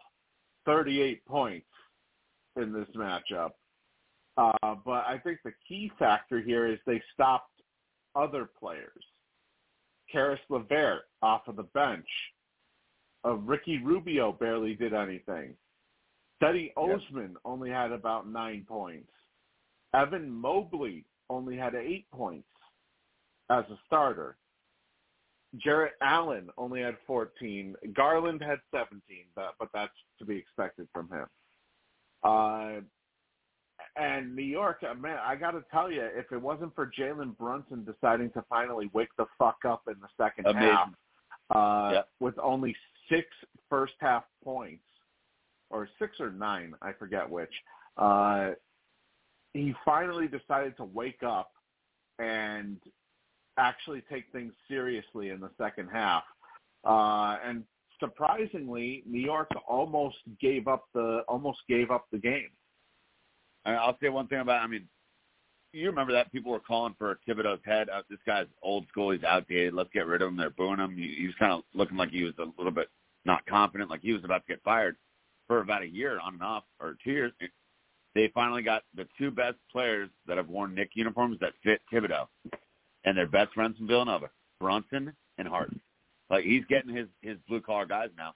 They they didn't fire him, and like now, like dude, they're they're they're crazy on defense. Randle's buying back in. Yeah, I mean it, it's impressive. I mean uh, Brunson was the best player in that stadium. I thought. Yeah, and this was an off night by R.J. Barrett too. Only seven points out of the start out Yeah. of the starting lineup. I'm not a huge fan of his. I mean, he's so erratic. I mean, I just I, maybe you know number three or number four pick. I, mean, I don't see it. Yeah, he, he's kind of a bust. Oh my God! You know, Golden State uh, Curry just makes it so damn easy with his, with his shots. I swear to God, some of the, some What, of those do you got? shots, What do you uh, got? uh, like 86, uh, 86, 78? eighty six seventy six. Okay. Yeah. So like literally, I had just I had just seen uh Steph Curry's three pointer that he just uh, yeah, great. When, like the, when Yeah. the other team like, finally gets some hope, he, he'll just like hit like a 50 footer while he's like laughing. Like, dude, come on. yeah. Like, nope, nope. I'm Steph Curry. You're, you're not gonna win. But uh, you know, go, going back going back to New York though, uh, I mean, obviously, you know, with Julius Randle and Jalen Brunson being uh, key contributors as all stars for the New York Knicks this year, um, Josh Hart, you know, it does it, it help it helps the fact that he's able to contribute off the bench, a double double, 17 points, 10 rebounds. Uh, they got Yeah. some scoring from Obi Toppin as well, nine points, four rebounds. Uh, I, Isaiah Hartenstein with eight points and five rebounds off the bench. They got a nice, they got they, they got a really nice bench. Yeah, I mean Evan. For uh, they basically only played uh, nine guys tonight Quickley, with uh, Quickley. with Quickley. They got some weapons. Yeah, Quickley. Quickley barely did anything though. Only only uh three points Yeah. tonight, and all of them came from free about throws. that. I was like, where's Quickley? He's never really never really made an impact on the stretch. Yeah, But only yeah, I mean- from uh only free throws too. Yeah, and T- Thibodeau, like he usually plays like six or seven people into the ground, but like that this is like if you're not playing defense, like a minute later you're on the bench. I mean, that's just all he demands at all, and that they're finally buying into that. I mean, it's cool. Uh, that that was the old school Knicks identity: Oakley, Mason, Starks. You know, blue, co- you know, physical. They're they're kind of uh they regained their identity. They're a tough team. And yet you look and Evan Fournier didn't play, Derrick Rose didn't play, uh Jericho Sims didn't play. You know, they- they could have they could use potentially three other players. So I and know. also, you know, I also I- I- noticed uh, I, I for, thought, I, I mean, I thought for months. I mean, reading the New York Post or watching it ten minutes, uh, you know, on a Thursday night. But Thibodeau, you know what I mean? Thibodeau's walking around, kind of really pissed off, and like it looked like the players didn't really trust him anymore. You kept hearing, "Oh, we're going to fire him," and they they they they just stayed with him, and and boom, it paid off. Now it's like all coming to fruition. I I never thought he would be a coach in the playoffs. I thought he was gone. Now they're really really um, sticking to the butt. you know, and I've always I've always believed this for a while. Uh if Thibodeau doesn't win an NBA title, it's not it's not Thibodeau's fault. You know, Oh, Thibodeau is probably one of Yeah. the smartest coaches in the league. Totally, totally. I mean, yeah, uh, yeah. Charles, Bar- some casual sport. Oh, Charles Barkley didn't win one, so he's not great. No, please. It takes No. a team. Yeah, same thing with coaches. Like he's a championship level coach, regardless of a ring. I mean, he did get he did have a ring, I believe. Uh let me double check. He might. have Yeah, I think what was vo- he, he was like a, a, a top assistant, maybe on a on a on a championship team, like maybe ten years ago, something like that. No, I believe he was yeah, he was uh he was the associate head coach with the Boston Celtics when they won Oh, in 2008. Okay, okay, I'll give him that.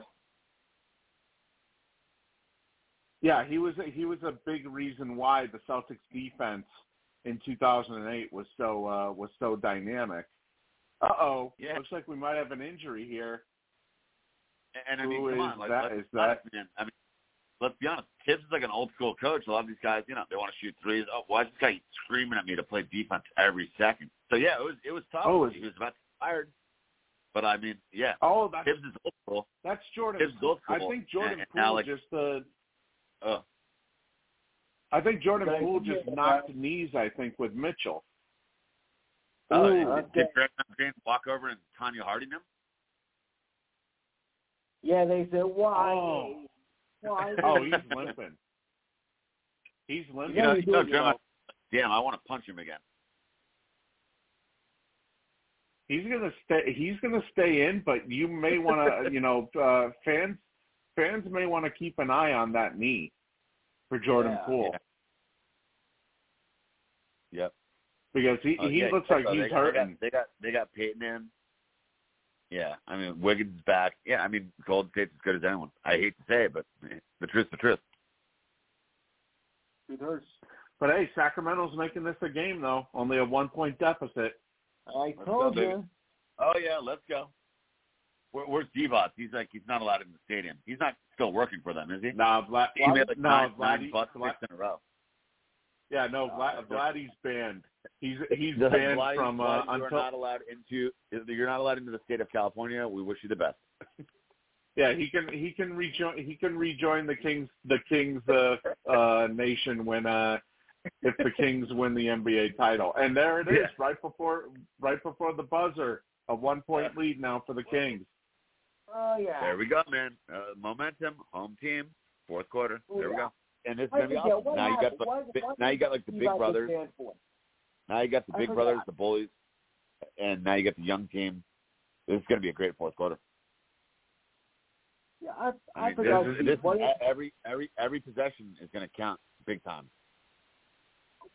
What, every, what did every you say, Lou? Dude, I forgot why he was banned uh, from everything. I I forgot why. Could you explain?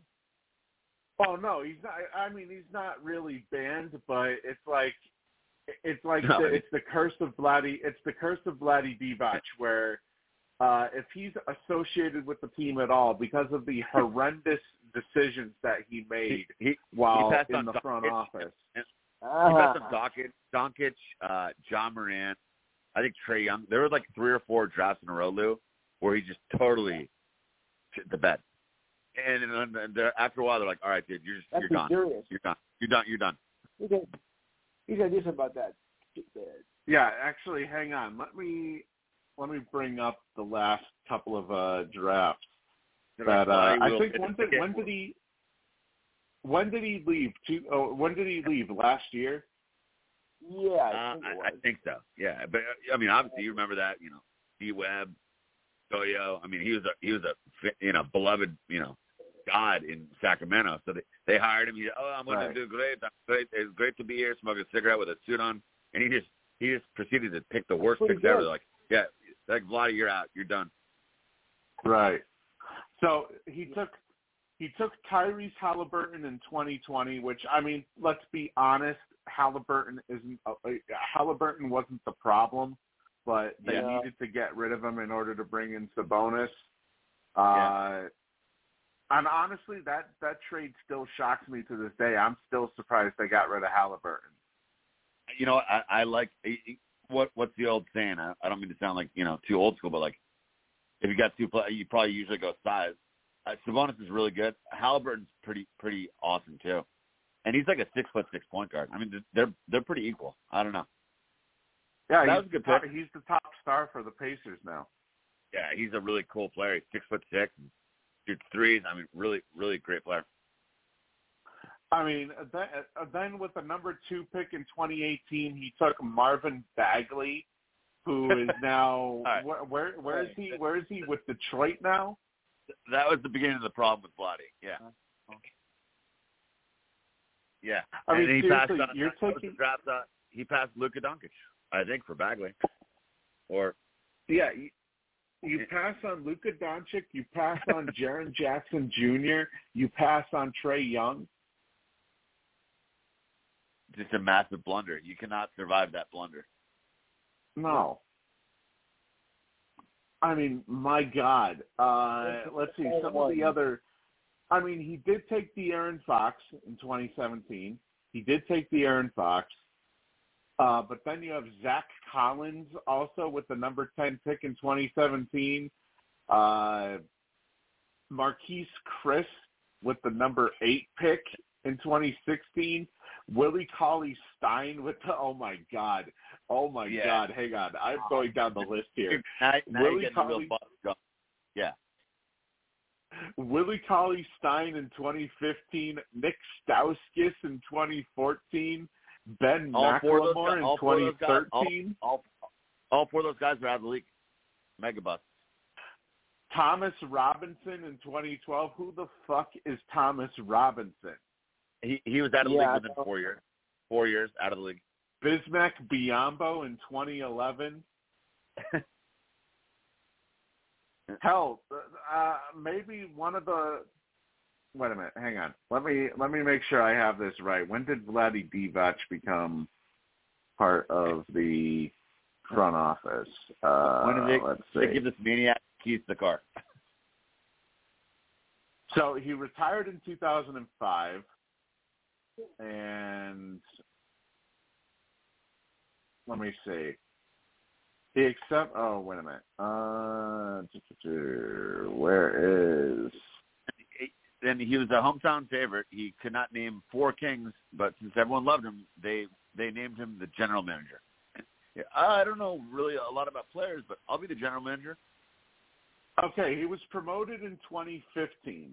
So, okay, 2014 we can give him we can give him some slack from 24 Yeah. uh, from before 2015. So We'll I'm going to remove. I'm going to remove all of those, but 2015, you take Willie Cauley Stein Mm. over Justice Winslow, over Miles Turner, over like-Ema- well, Emmanuel. Mo- no, Mudiay. Mudiay is in the G League. Never mind that. Um, Miles, Okay. You take him over Devin Booker, go Kings. Uh, yeah, Booker. I mean, come on, probably Hall of Famer. Cameron Payne, Yeah, Terry Rozier. I mean, let's be honest. Terry Rozier, uh, you know, if he was on a team other than other than Charlotte, he would probably still be putting up the same points that he is now. yeah and I- and I like that But I mean, come on, that guy will shoot like five for thirty and just keep shooting. I mean, he's a little bit like too much of a uh, street ball guy. Hell, But yeah, even I mean, Bobby a lot of- Portis, he could have had, he could have had Bobby Portis that year too. Bobby Portis went 22nd to the Bulls. He's a great, just a great, like a championship role player. Yep. Uh, let's see, 2016.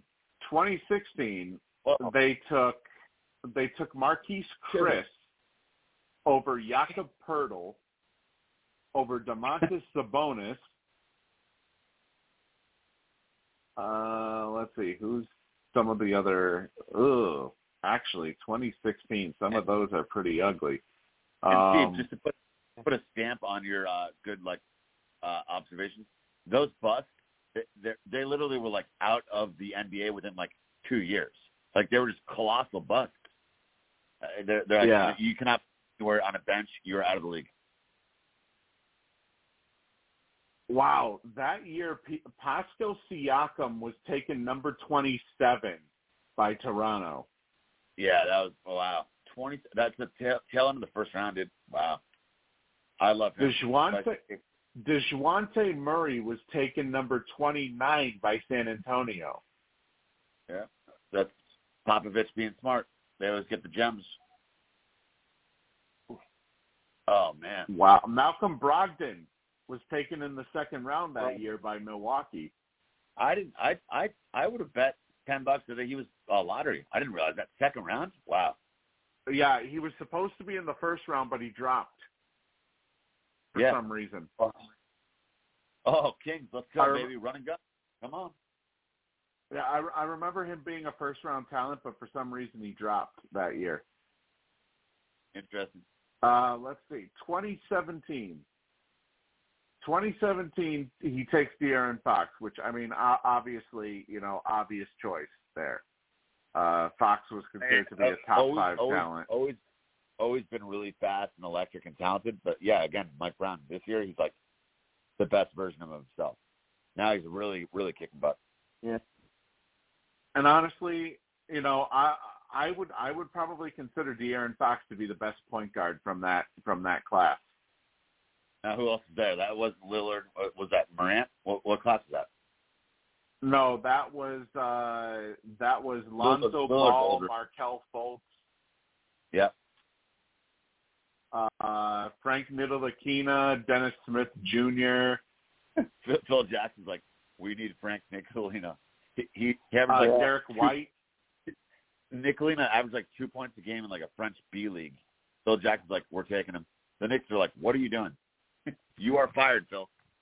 Yeah, Ntilikina. Yeah, uh, Derrick White was part of the was part of that uh point guard class. yeah.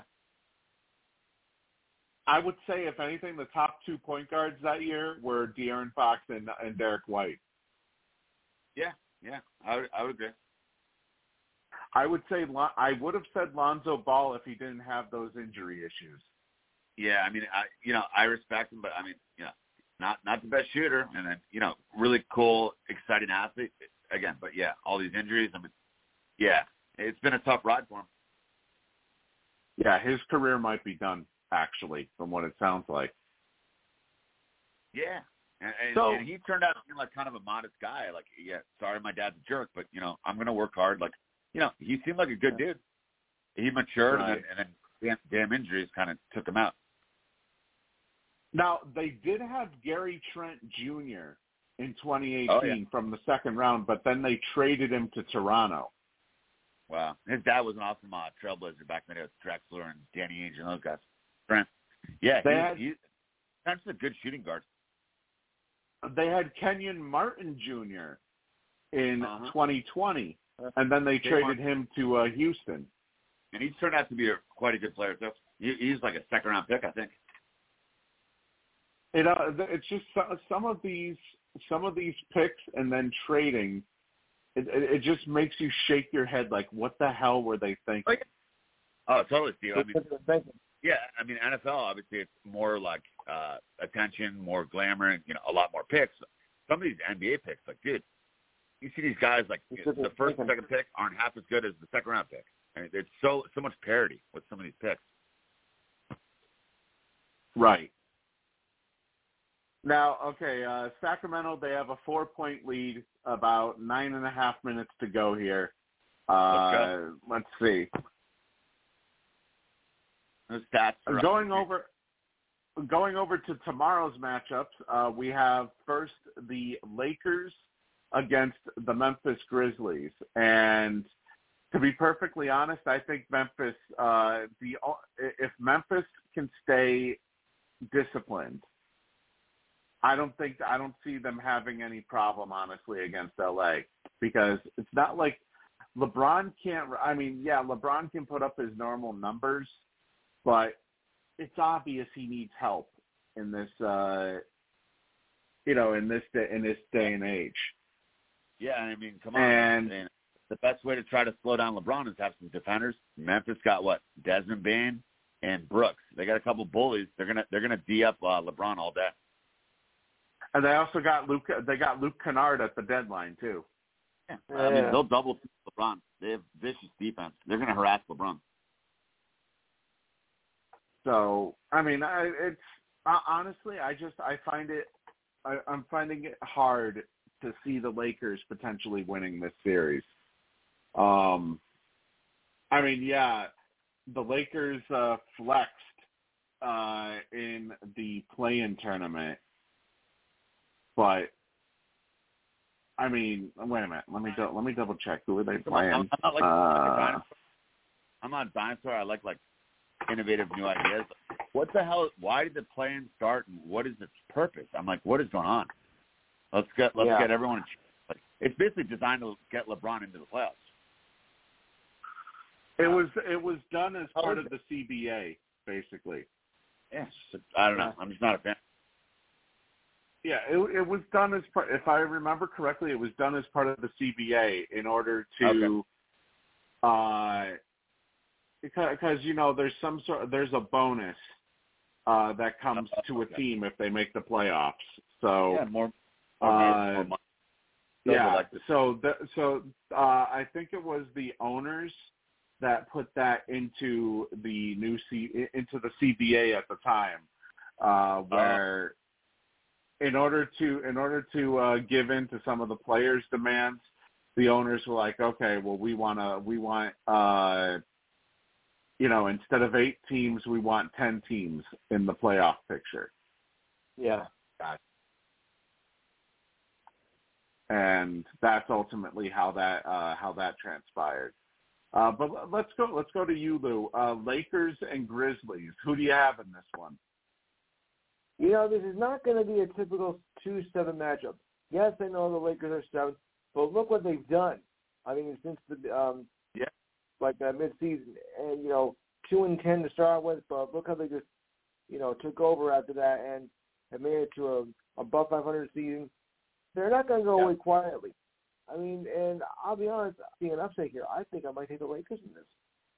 So, uh, love love what you said, Lude. To to piggyback off my man. I mean, yeah, Steve. I mean, you could you could smell, you could see the writing on the wall.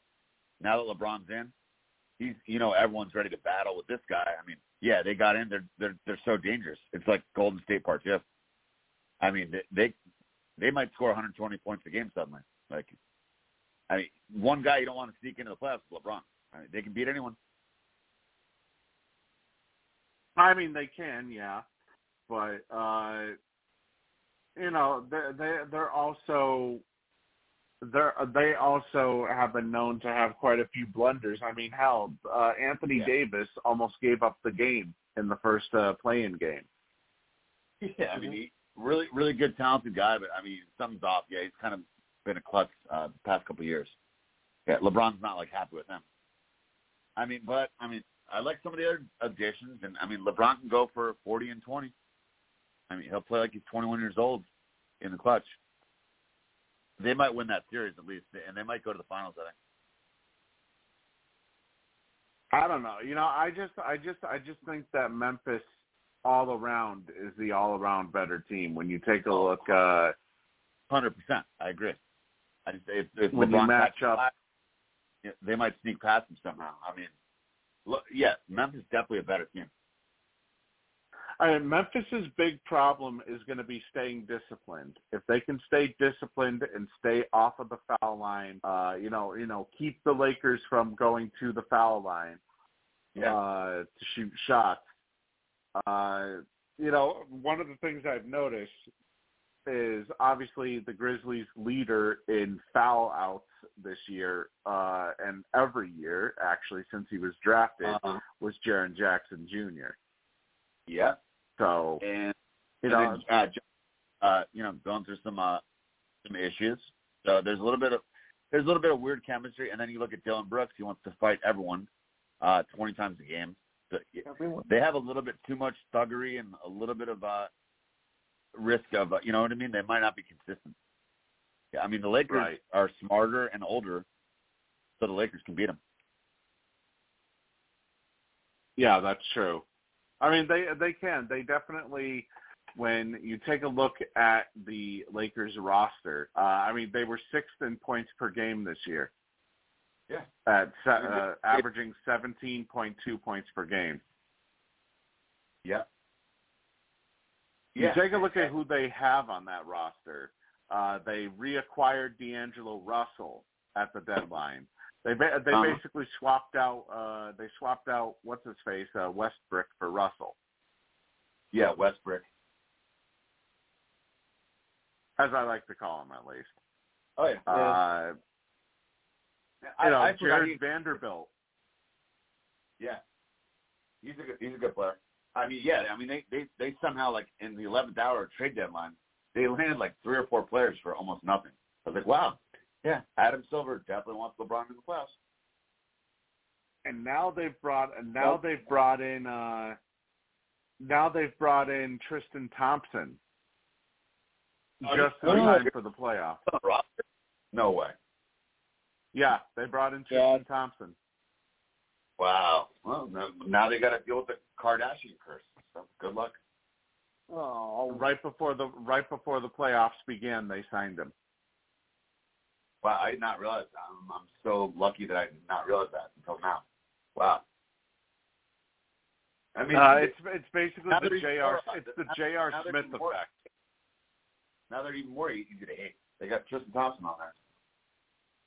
Yeah, it's basically the J.R. Smith effect, where J.R. Smith now only shows up for the playoffs.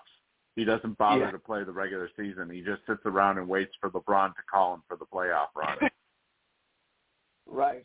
But but that was awesome when LeBron like insisted on having him, and then that big play in the fourth quarter, he was trying to call a timeout and like threw the ball away. LeBron was like, "What the?" heck?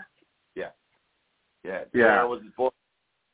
Yeah. So uh, yeah, I mean, I, I I'm sorry. I, it's like I cannot um, not hate the Lakers. I'm just not capable of liking them. I, I really despise them. But I mean, the Lakers, you know, they do they do have some pretty good talent on that roster. Uh, ever since the trade deadline uh, happened, you know, they have some pretty good talent on that roster. But I, you Yeah. know, I just I just kind of feel with the way that Taylor Jenkins has uh, been running this uh, this Memphis Grizzlies squad, uh, they have they have a lot of talent on this roster Yeah, and a lot of young talent too. yeah. I mean, I'm I'm I'm pretty sure maybe you know, what five four or five months ago. I mean, uh, early on, I was, I was talking about Memphis, but I mean, you know, Steven Adams, kind of the the older, you know, smart, you know, big brother. He's out, and then you know, Dillon Bra- Brooks is acting more and more like a thug, and then Ja Morant's, you know, doing God knows what at 5 a.m. So there's a lot of different things going on. I mean, they might just crap the bed. I mean, they have a lot of different weird things going on. Memphis, I don't know if they're focused. If they're focused, Yeah, they could- Adams. uh, they could, they could, they could win a ring, but I don't know where where their heads are. yeah, the one thing I'm thinking of though is I think Adams is out with uh with his injury. I think. Can he come back? That's huge.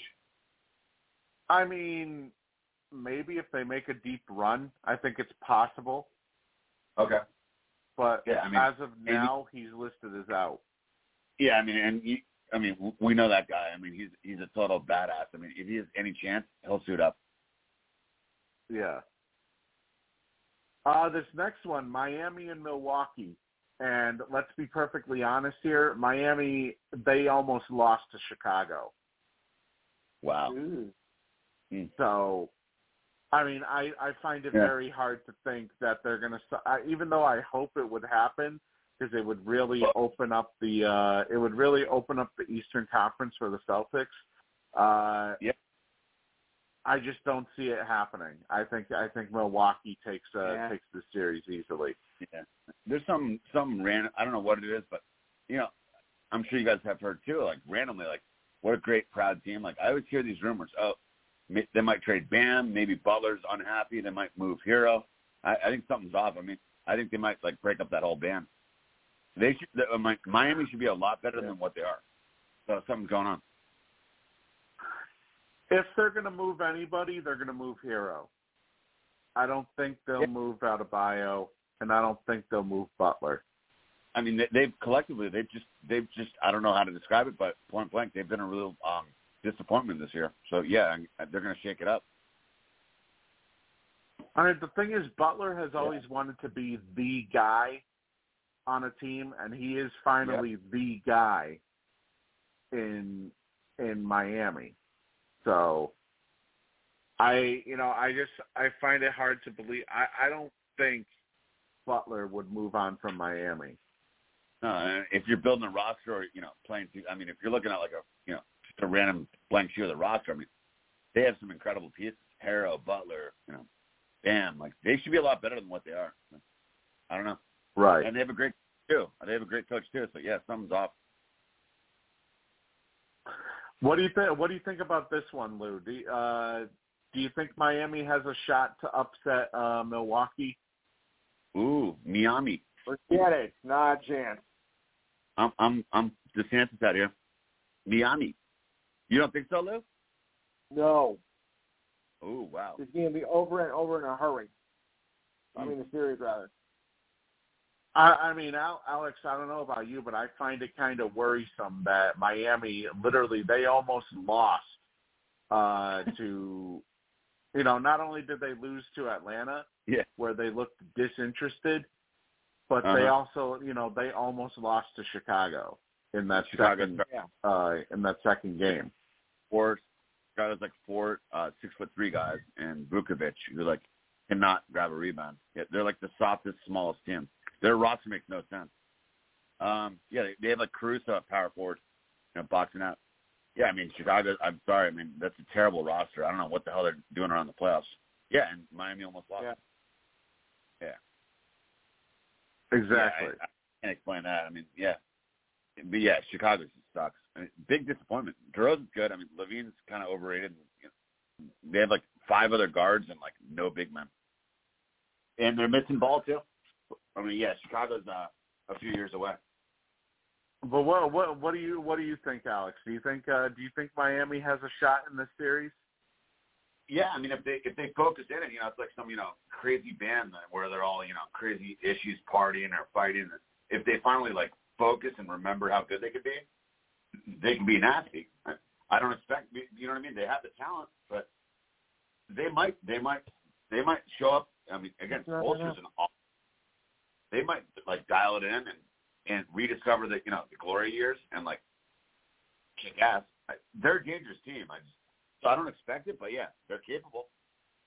Um, yeah, I mean, I, there's something going on with them. Maybe maybe they have a players meeting or someone uh, talks to someone or someone tries to and Spoelstra, you know what I mean? Like, guys, let's work this out, and then they show up and they're the old Heat. Uh, yeah, they can beat anyone if they if, if they play the, the way they used to. They've just been so off all year. Next matchup, we have the LA Clippers and the Phoenix Suns. And right off the bat, I just got to say, LA's probably going to choke again, like we like like they've been notoriously known for doing. Yeah. Yeah, like at like 4 a.m. the night before the first game, Cow- Kawhi's gonna be like in a club, like, "Hey, Coach Lou, um, I'm not. I might play like next Thursday. I'm gonna take a couple days off." Okay, Kawhi, sounds good. Load management. Yeah, what a joke, Yeah. dude. Pathetic. Pathetic. We And also, I mean, if He like, decides, he like decides when he wants to play, and he makes like you know a million a week. Give me a break. and they got the Russell Westbrook curse also too. Yeah, The fact that Russell like, Westbrook I- is their uh That's definitely adding to the uh, negative energy. Yeah, when you throw Westbrook in there, now it's really dangerous. Yeah, I would be uh especially especially with the uh you know, with the talent that uh that Phoenix has in that starting five. That I mean that Oh, might yeah. be one of the most imposing starting fives in At, you know, in in the NBA. when when Leonard plays, incredible, and he plays defense. He's awesome. But yeah, I mean, Phoenix wants it more. They're not going to do load management. Yeah, I mean, Phoenix can sweep them. Uh, LA is just like passive and like it's a weird diva team. Phoenix CP3, this is like one of his last runs. Oh, you just got Kevin Durant, dude. Yeah, they're dangerous. And just watch if CP3 doesn't return next season, uh keep an eye on Kyrie Irving in Phoenix. Oh wow, okay. Uh, yeah, yeah. because Okay. uh, you know Kevin Kevin Durant made it made it well known that Kyrie Irving wasn't the problem in Brooklyn. That he had no problems with Kyrie Irving. Good for KD. Yeah, I mean, I who do you? I mean, I don't know. I, I'm a pretty, you know, people credit, and I, I try to trust everyone right when I meet them. Would you trust what KD or Kyrie are saying? Those guys were such like shysters and like divas. I mean, they just screwed Brooklyn over. I don't know. Crisis and Divas. I don't know Well, how much I trust. I'm- I'm just saying, don't be surprised if Kyrie ends up leaving Dallas for for Phoenix. Yeah, I mean, yeah, it could happen. Oh, that's going to be a given. And then uh, you know, Especially if Phoenix doesn't some, bring some, back some uh, Chris some rookie, Paul. Some rookie will like step on his toe, and then Kyrie will uh, protest for a month and leave the team. Dude, that guy's so ridiculous. Oh my God! Whoa! That Oh, oh my- three-point oh. attempt. What's the score? Uh, One fourteen. Was that Well, DiVincenzo? Wait a minute. I gotta, I gotta see who made that. Who made that last attempt? Was that even Chenzo? Please, oh no, I was gonna say please tell me. No, it was Curry. Uh, Curry? Curry was getting smothered. Three twenty-eight. Yeah, now it's three twenty-eight. Uh, now Malik Malik Monk uh, will be will be shooting free throws, but That, was our But Grim Reaper. Steph- That, that's great. but but Steph Curry though, tw- The man of my uh, he had a a fadeaway a fadeaway three point that went in, and literally he looked like he was getting absolutely smothered, Uh, and it yeah. looked like it was going to be a block, but somehow he got that shot off. and he's like hanging out, showing on his mouth casually. I mean, That- my I mean, best, God, best shooter, best shooter ever, hands down. I love Bird. I love Reggie Miller. I mean, Steph Curry makes it look easier than anyone else. I mean, Jesus, you want you want to talk about a human cheat code? I mean, Oh, you know, we there's been a few names that we've thought of with for human He- cheat codes. He- he- Curry he's is one of them. I'm sorry. He, he's he's a better, he's a more lethal shooter than Bird and Reggie Miller. I mean, who else is there? I think Curry's the king. I'm surprised. I'm surprised that last three point attempt didn't go in by him Uh huh. right before uh right before the Sabonis dunk. And, I'm and surprised throwing, that that last three point attempt didn't go in. you throwing his cool, modest buddy Klay, and, and he can hit threes on any given night. It's a lethal lineup. Yeah. Lou, what are, what are your what are your thoughts, Lou, with uh, with Phoenix and LA? Who do you who do you have uh, taking this series? The Suns definitely, because we know the Clippers are capable of pulling the ultimate choke, especially in the playoffs. By the time they get, Yep. if they even get to the second round, back be gone anyway. So forget it. I mean, they'll be lucky to get to the second round, which I don't even think they'll even make it past this first first round. So the Suns all the way. Yeah. I mean, guys, imagine if And I- I would- roster, uh, if, if in co- uh, even high school or college or, or the pros, and like your best player, the most popular player, you know, in this case, you know, the most highly paid player, literally like day to day, he's like, oh, I don't want to play for a week. I mean, if I was a, on Right. Kawhi, Kawhi Leonard's team, I'd be like, this is this is bullshit. Come on. Yeah, man. he got he got his two Yeah. rings. Come on. He got his two he got his two rings with San Antonio and Toronto already. So. Ooh, that's a clutch. That's a clutch three by Barnes. Who are we starting Ooh. tomorrow? Does Kawhi feel like playing? Dude, get out of here. It just screws up the whole team. It is, yeah. It, it, it does. It does screw up the whole team when you think about it. Um, I mean, it really does. It doesn't. It doesn't help the team. I mean, why screwing them up? Yeah, it's just Wow. obviously, you know, it, it's it's just a And dude, trust me, I get it. I think what I remember when they first signed him, he he was coming off like a big what knee injury. So yeah, like all right, ease him back, be safe, and then it like continued for the next like half decade. Like, I'm still not ready to play, um, you know, more than five hours a week, but I'm making eighty million a year. Like, dude, um, can you play harder, Kyrie? Thank you. yeah. It's it's like I said, he got his got his two rings with uh with Sa- or with uh, San Antonio and then with uh with Toronto and you know he's done after that basically. Yeah. Now he's now he's in it just to just to get his money. Uh, this and our, our final matchup, uh, we have Minnesota taking on the Denver Nuggets, and I, I mean, I got to tell you, I just don't see uh, Denver. I thought they would come back down to earth, and they haven't really. They they stayed on top pretty much the entire season. Yeah, they have. Yeah, they're cruising.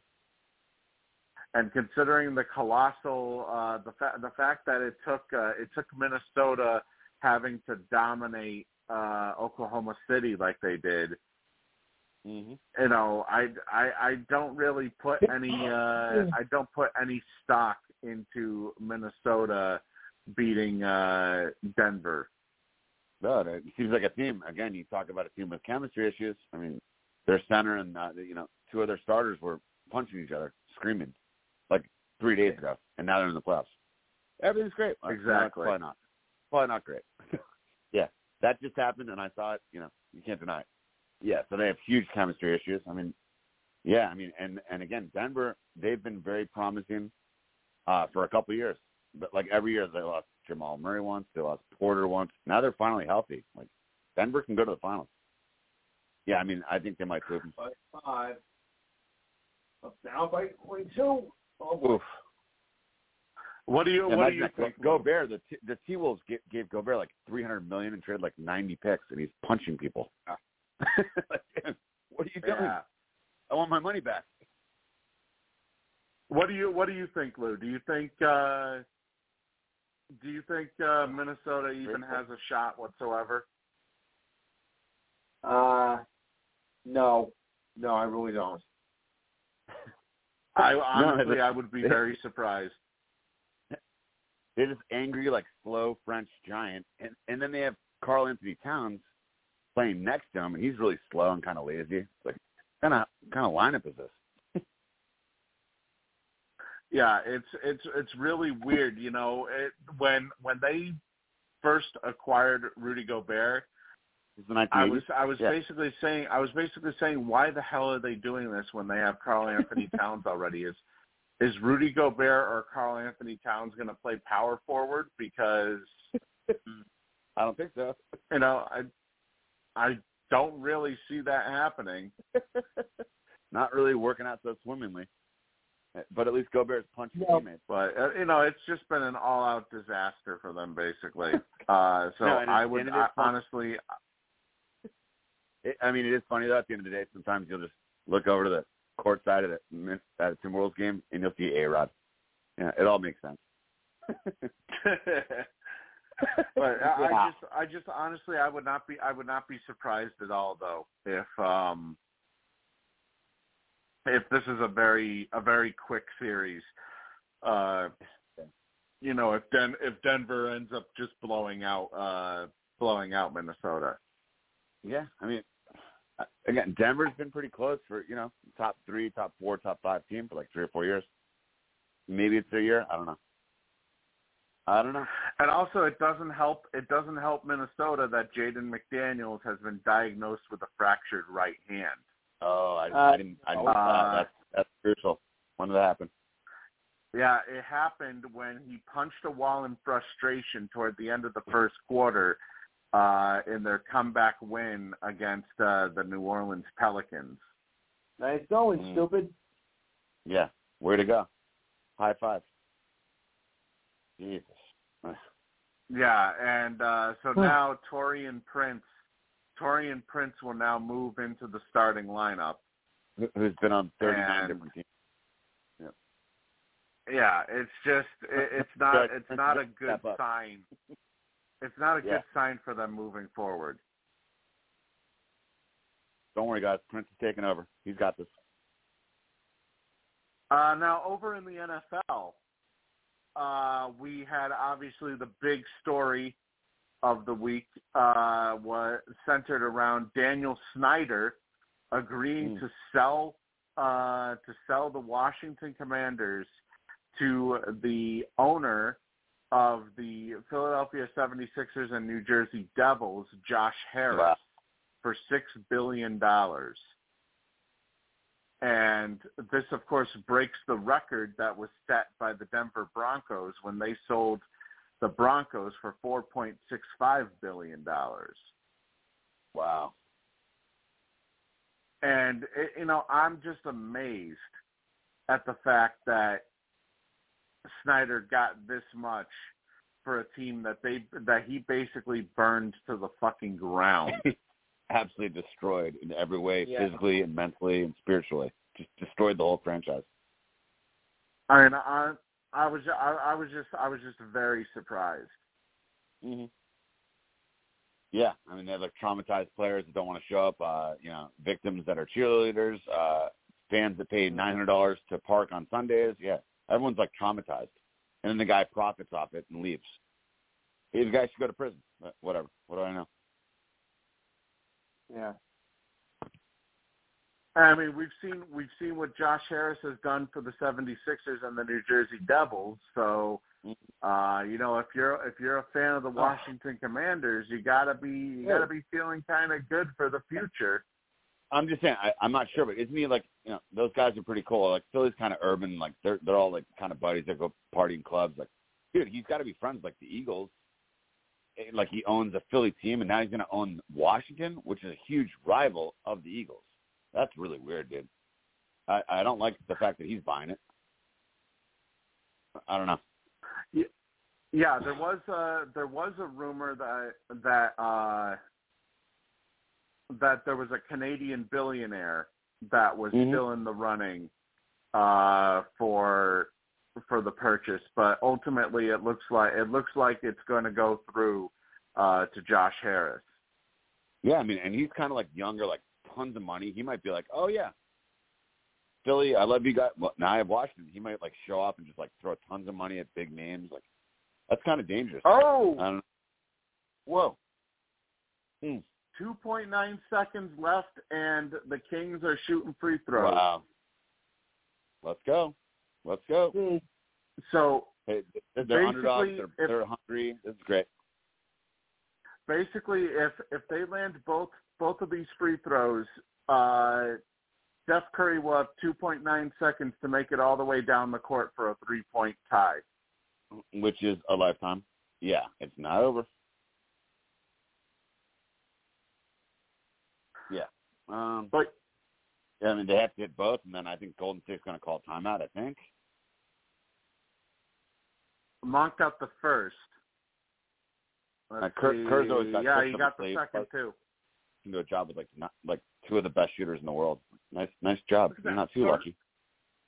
32 points off of the bench for Malik Monk. Wow. Yeah, I talk shit. 32. I'm eating my words. Oh, look at Draymond throwing punches, look- being a little bitch. You saw that? Kind of threw a little elbow. like, agree. He's a, he's always a little fake tough guy, man. I do not like Draymond Green at all. Yeah, well, he's Yeah. been he's been a little bitch uh, for a couple of years, anyways. I mean, that was a pretty pathetic. What, what did he do? Kind of like swung around like he was in a hissy fit. Like, do, something or don't do something. He just does these weird moves. You know, all he does is he literally bitches to the refs, literally He's all like game. a yeah, he's like a poor man's like fake fake tough guy like Dennis Rodman. Like he's not even that tough. He's just, but he's always like complaining, flexing. I, he, the guy just annoys me. And the thing that I the thing that I don't get is he basically said that he's earned the right to do that. yeah, yeah, right. Uh, yeah, Steph, Steph and Klay have Okay, yeah, you right. have a couple. Okay, yeah, yeah, you have a couple of rings, Draymond, but you haven't done shit production wise. If you're not, Uh, if there's a reason why and you were known as Mister. There's Yeah. a reason why you were known as Mister Quadruple Single. Yeah. exactly. People who look at you and allow you to shoot from five feet away, they do not respect your game. You are not a star, Draymond. You're riding on Steph's coattails. Yeah, whatever. Uh, there it is. All right. It's over. Oh shoot! Damn, I'm on delay. It's all good.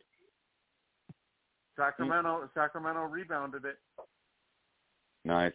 Curry, Curry surprisingly missed a three Whoa. pointer. Wow, that's that's actually a good look for Curry. For Curry, that's all you need. That's a pretty good look for Curry. Wow.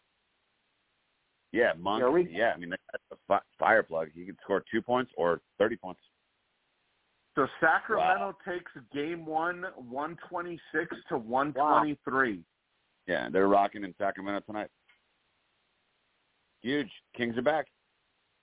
The final stats: De'Aaron Fox leading the way, thirty eight points, five assists, one rebound. Malik Monk off of the bench, thirty two points, three rebounds, two assists. Wow. Oh, you had. Domantas Sabonis, Domantas Sabonis with a double double, twelve points, sixteen rebounds. Wow. Harrison Barnes, thirteen point seven rebounds, Good two player. assists. Uh, Keegan Murray didn't show up, only two points. Davion Mitchell didn't show up, only three points. Malika. Yeah, good effort overall by the Kings, Uh, and they really they really got hot and played well at, at the end.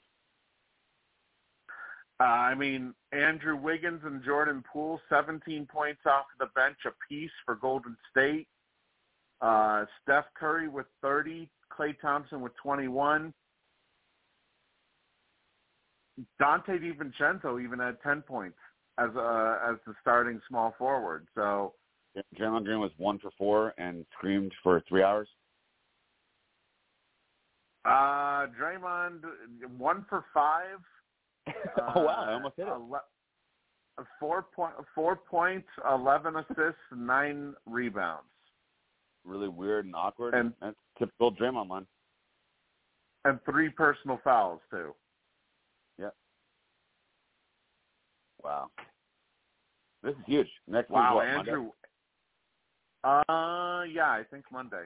Um, let me double check. But. Andrew Wiggins with four blocks, Nice. He's a really good player. the pride of I, I, I Canada. don't know, man. I you know I, I don't hate anyone. I'm getting older. Where like I respect you know the goats, Brady, Jordan. After so many years, I respect greatness. But like, yeah, I'm really looking forward to when the the Warriors are kind of done. I've seen enough. Yeah, yep, it's uh, someone else win the game two. Game two is Monday. Yeah. I won't cry if the if the, if the Warriors just fade into the sunset permanently. They've had their fun. Let someone else have fun.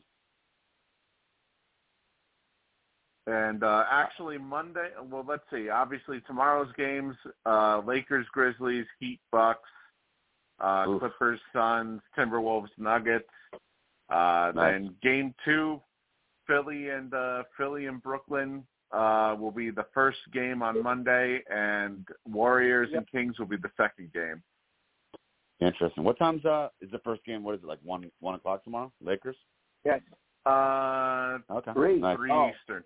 Oh, late tomorrow. Ah. Okay. Yeah, three Eastern. I'm kinda Then the Heat Sun City. I'll be hanging out in Florida watching that one. Then the Heat, the Heat and Bucks are at five thirty. Uh, Clippers and Suns at eight, and Timberwolves and Nuggets at ten thirty.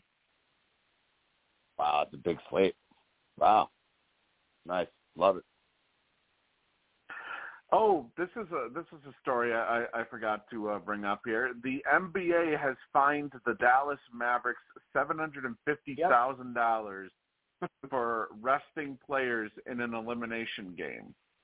For, for being foolish enough to sign Kyrie. yep. Anybody really? give them a phone? Wow. They're really And they're really a- pouring it on Cuban. They're really Cuban. It's really raining and pouring for Cuban right now. And it said it said here as part of the NBA's statement, the Mavericks violated the league's player resting policy and demonstrated through actions and public statements that the uh, of the organi- or of the organization's desire to lose the game in order to improve the chances of keeping Wow. their first round pick in the 2023 Yeah. NBA draft. Cuban's like, uh, we weren't resting uh Doncic. That's really how he plays defense. yeah. Wow, that's terrible. Yeah, they were. So basically, the- they want to the- the try the season, they want to try and ended- swindle Brooklyn. Oh yeah, Right. But I mean, I remember that. I mean, remember it was hitting the shit was hitting the fan with Kyrie and Doncic, and literally the last I think they had one more game, and like that day, um, Yeah. the Mavericks suddenly deactivated like four people. They're going after them. I mean, eighteen other teams are doing that. I don't know what's going on. Yeah, and then lot. and then Yeah. not just not just that, but then they have Luka play for one for one quarter and then sit him the rest of the game. Uh, Luka go out there for ten minutes, uh, complain to three Mm. referees, and just and just call it quits. He's like, okay, that's what I like to do. Yeah, I I'm, mean, tell- to me, I'm telling you you, know, I'm telling you, I'm telling you, Luka's kind of the same diva that Kyrie is. I'm just saying. Kyrie's a big Yeah, but it's it's almost clear as day though. Luke, Luka's always What got a little doing. problem. He's always kind of whining. I don't think Luka's going to win a ring. He doesn't have the attitude.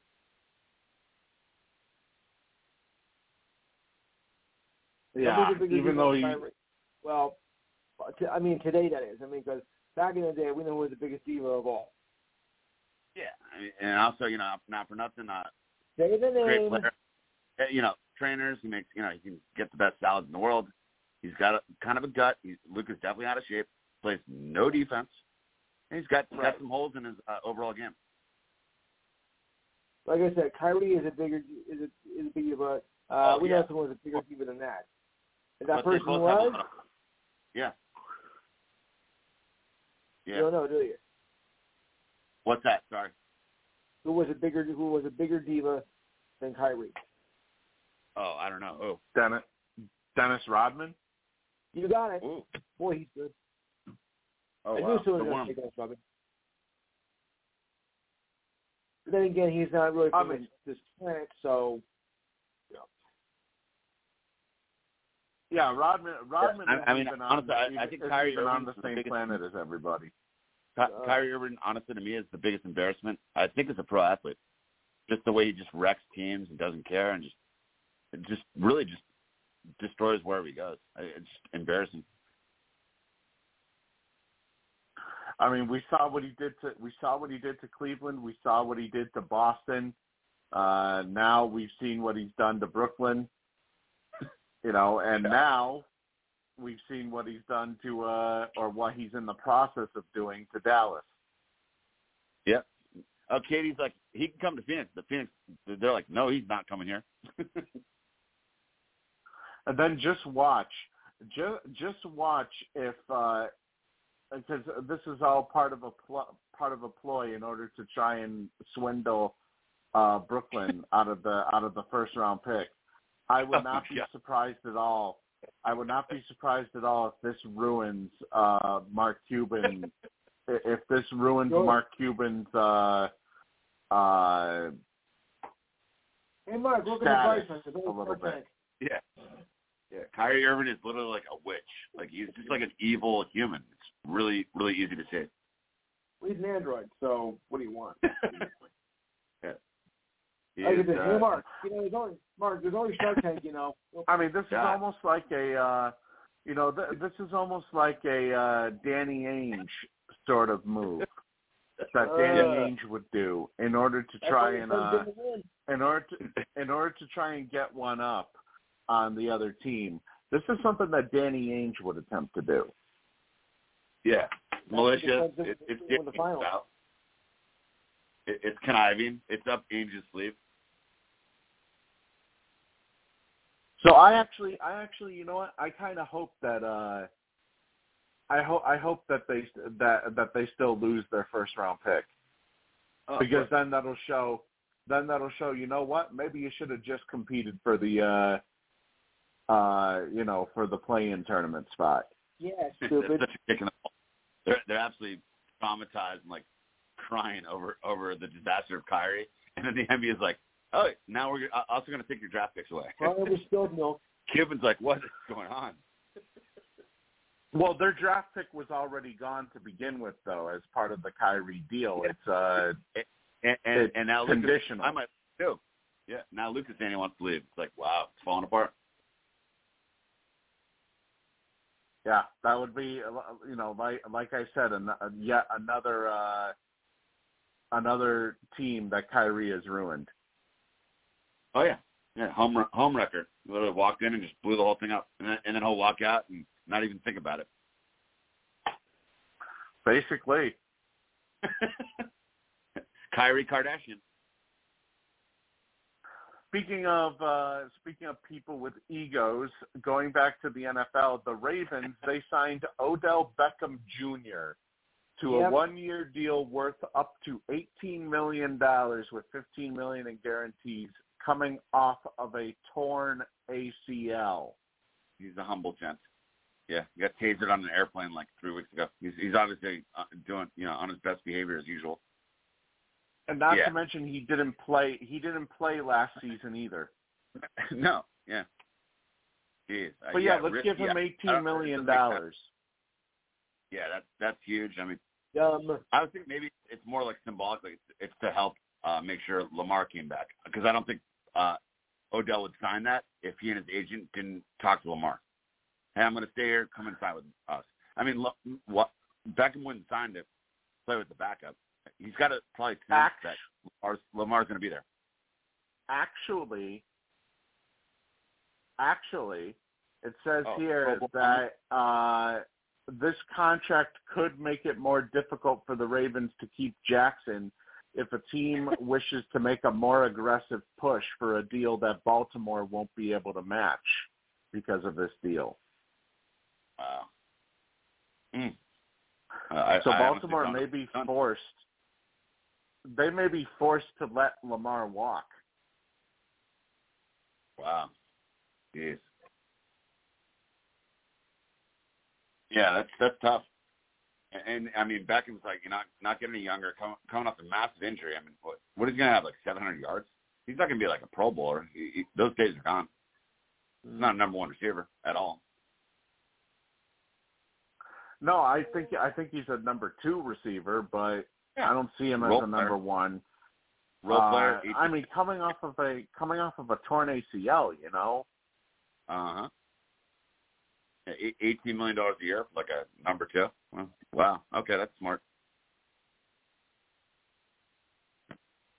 Just I, I just don't I just don't understand the uh No. the signing as a whole. No, I mean, I understand it, but I don't understand the price. I, I think they're trying to make sure. Oh, oh, Lamar, don't leave. We got your guy. Maybe Lamar was talking to them, but Lamar still might leave. I think they're trying to do that, trying to entice Lamar to stay. Um, th- I mean, that's the only way that makes sense. Well, I mean, that could have been a way to try and entice him to stay, but honestly, you know, I just I'm almost wondering if they're if they're under the the belief that Lamar is gone because they did also say that they would potentially uh go after a quarterback in the draft. Yeah, yeah, you're right. Uh, there's a lot of different, you know, miscommunications and uh, you know, some bad feelings. It's a tough situation in Baltimore. Yeah, I mean, they did, you know, they did say that they uh that they might go after a number one, uh, you know, a quarterback with their with their first. Yeah. And and I think that's good to an extent. Like, hey, if you keep like almost like Rodgers or like a diva, you keep acting like you want to go or you're not sure if you want to stay.